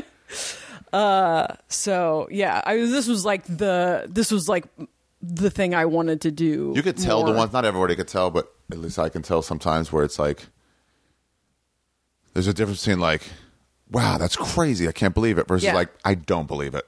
Yeah. This is you're not even setting this up to be a real thing. Yeah. Like you're lying. Like if it was if it's easier to tell, it's like, and then I flew away. Like, oh well, I know people don't fly, so that's Yeah. definitely a lie. But it's like on that level almost where I'm like, nah. So like then you see the ones that are like unbelievable, but Yeah. still like I'll still more believe unrealistic. it. Yep. Yeah, and you're like, whoa. Um, Yeah, there was definitely you could also tell like people who were who were storytellers Uh-huh. and people who were like, Man, I can tell a story. I do comedy. How hard could it be? Yeah, and it's like, yeah, oh yeah. yeah, it's, It's an like, art you gotta form work that at it, you man. didn't. Yeah. Yeah, people go like a lot of people like submitted and they were like, okay, it's not ready yet, but I can get it ready in like a few weeks. I'm like, okay, but here's the deal. Not to insult you, but like some of my stories on here is taking me like three years to Yeah, like get down. so like throw it together. So like it's okay. You Yeah. can take more time, but like they take a while. Yeah. it's hard to figure out. Yeah. Yeah, it was um Yeah, I'm glad you did it. You crushed. It was great. Me great. too. Thank Yeah. you. Yeah, I was looking for like chicks, pretty much, or anybody young. Yeah, that's what you said. L- Anything but white dudes. Can we? But Uh, was I had enough white dudes. yeah, I just needed yeah. some We've hit other. that quota, and it was like I, was, also quitting still look- comedy. I was also still looking for white dudes. Yeah, but, but was not that. as actively. Yeah. but if I saw a white dude with a great story, I'm like, oh yeah, that's awesome. I need to have that. Perfect. Yeah. I was so uh, yeah, it was crazy how it all lined up. I was about to quit comedy. Oh, really? I had said like if I don't make something happen in two years, uh, I will be done in the first email that I got from him. Because then I flailed out in his inbox because I'm um, a mess. Yeah. and so Did you know him from somewhere else? I had bombed in front of him at a festival. Bombed in front of him at a festival. And then when I realized who he was, because I was like, why do I recognize his name? I was like, okay. I was just going to pretend it wasn't me when I talked to him on the phone. And then I told him, uh, like, we talked for like an hour. And then he was like, and now you're like a mom? And I was like, oh God, you remember me? And he was like, yeah, we met in Montana. And I was like, oh, I was just going to pretend like that wasn't me. yeah. Like, oh, fuck. Damn it, you're one of the people that remembers things. The cool thing about bombing is that you're forgettable. So I thought maybe I would have gotten away with it. But yeah. no. What was the story called? Do you remember what they titled it? Meth P. Meth B. Okay. which I knew from all the ones I had clicked on and I looked at all the views and stuff. I was like, the name has to be, the name has to grab them. So every copy I sent to them was meth piss. Oh, really? Uh, trying to like sink that into their head that it should have this. Yeah, we had a big sort not a fight, but one of the many butting heads I had with Comedy Central was like, "Let me and the comedians help name our own stories," and they're like, "Well, we think this track's better." I'm like, well, "One, a lot of these you've given away the ending. You can't do that." Yeah. You know, Well, that's what I was afraid that they would change the name because it was such a because the story goes on for a while before you get to that yeah, but part. it's not all the way through. Yeah. If it was like the very last punchline, and it's like, and I was really your daughter, yeah, and, that, and story over. Like you can't put I was really her daughter. yeah.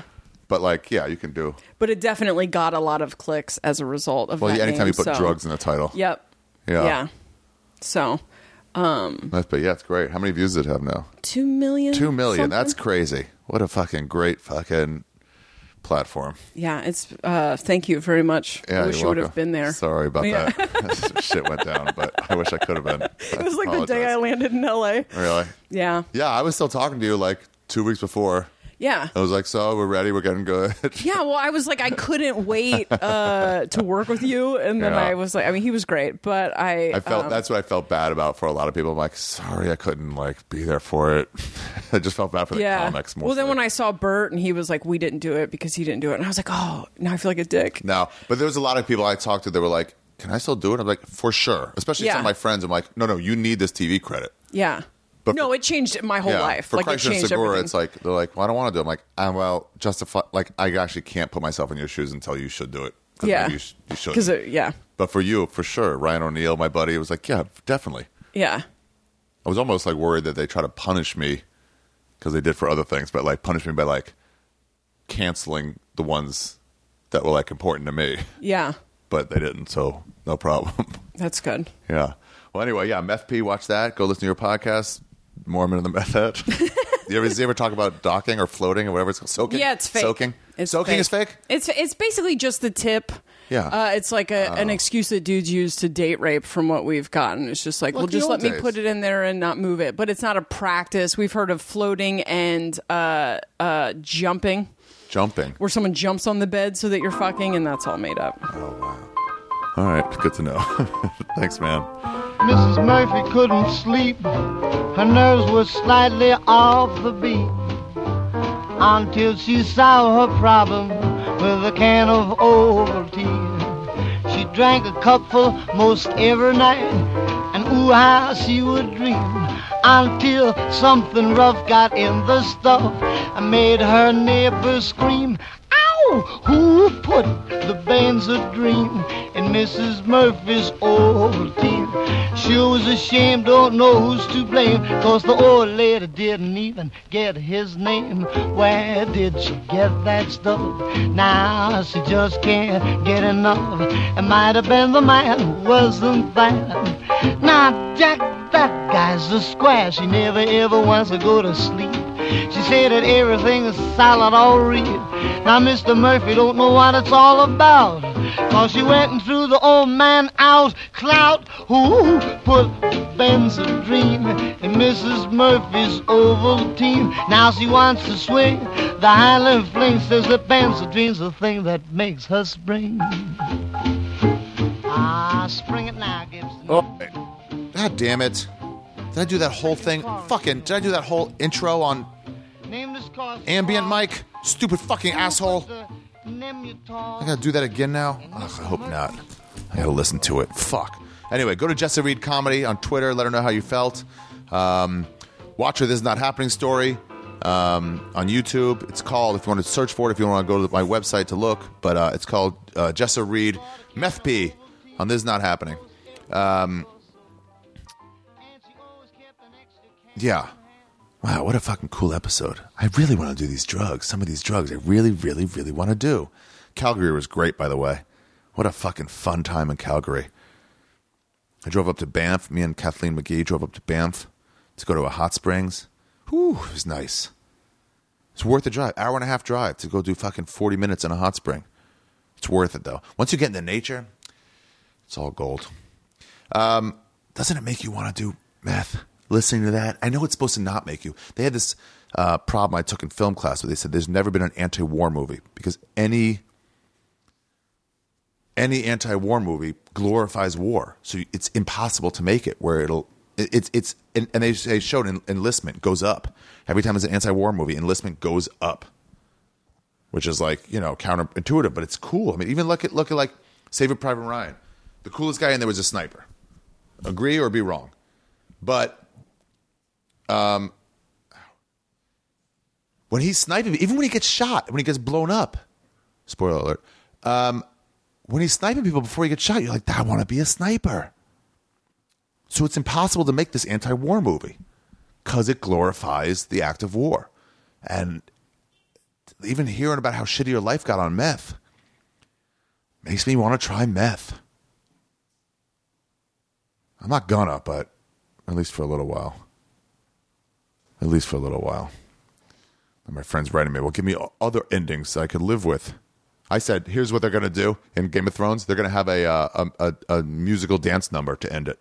They're going so Hollywood. They're going to do a musical dance number. Have all the old characters come back out and really fucking do a choreographed dance. That's how you fucking guys are portraying us. Well, honestly, that's now in the realm of possibility. Not probable, but it's possible now.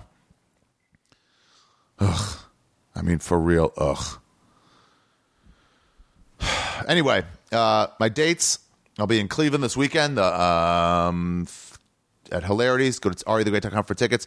Uh, May 9th, 10th, and 11th. Omaha Funny Bone. May 17th and 18th. Um, Columbus, Ohio. May 14th and 15th. No, no, not May. June 14th and 15th. Uh, June 25th, I'll be in Cardiff, Wales. Really excited about that. Looking for a bunch of drugs to take with me to my next stop. Um, and I don't know how much I'm going to get. I'll probably be able to find weed and maybe Mandy, but I don't know how I'll be able to find mushrooms and acid. I need everything, lots of it.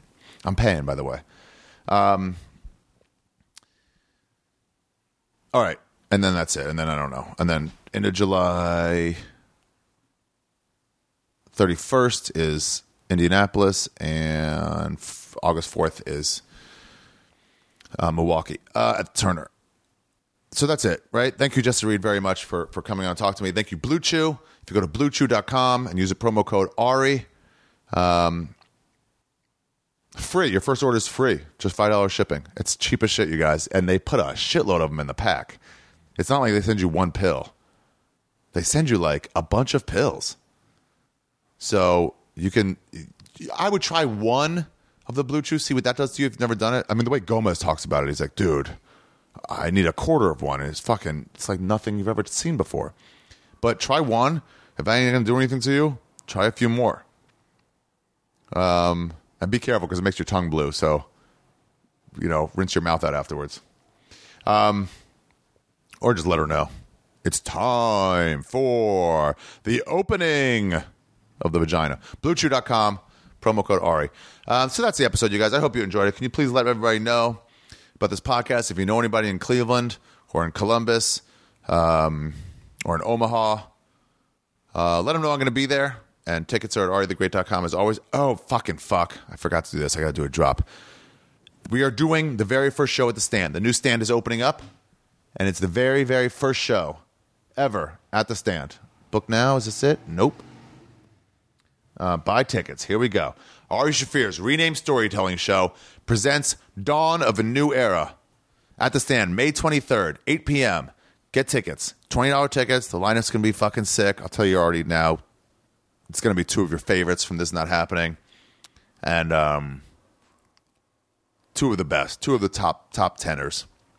This Is Not Happening comics. Not Joey Diaz. Get it out of your mind. Um, yeah, it's all stories about newness or rebirth or spring. It's it's the stand is finally opening up. It's 116 East 16th Street. I'll have tickets um, on the website. You're definitely it's definitely going to sell out. So get tickets ahead of time, and then make it a fun night, you guys. I, I don't even think they'll be open for food, so we might order a bunch of pizzas. We'll figure it out, but it's going to be fucking cool. The stand will not be open yet, but uh, this is the very very first show of the new stand. So come and fucking be a part of it. Um, all right, that's it. Ladies and gentlemen, Ari Shaffir Skeptic, episode 355, Methistopheles with Jessa Reed, over and out. Hey, Crystal Christian.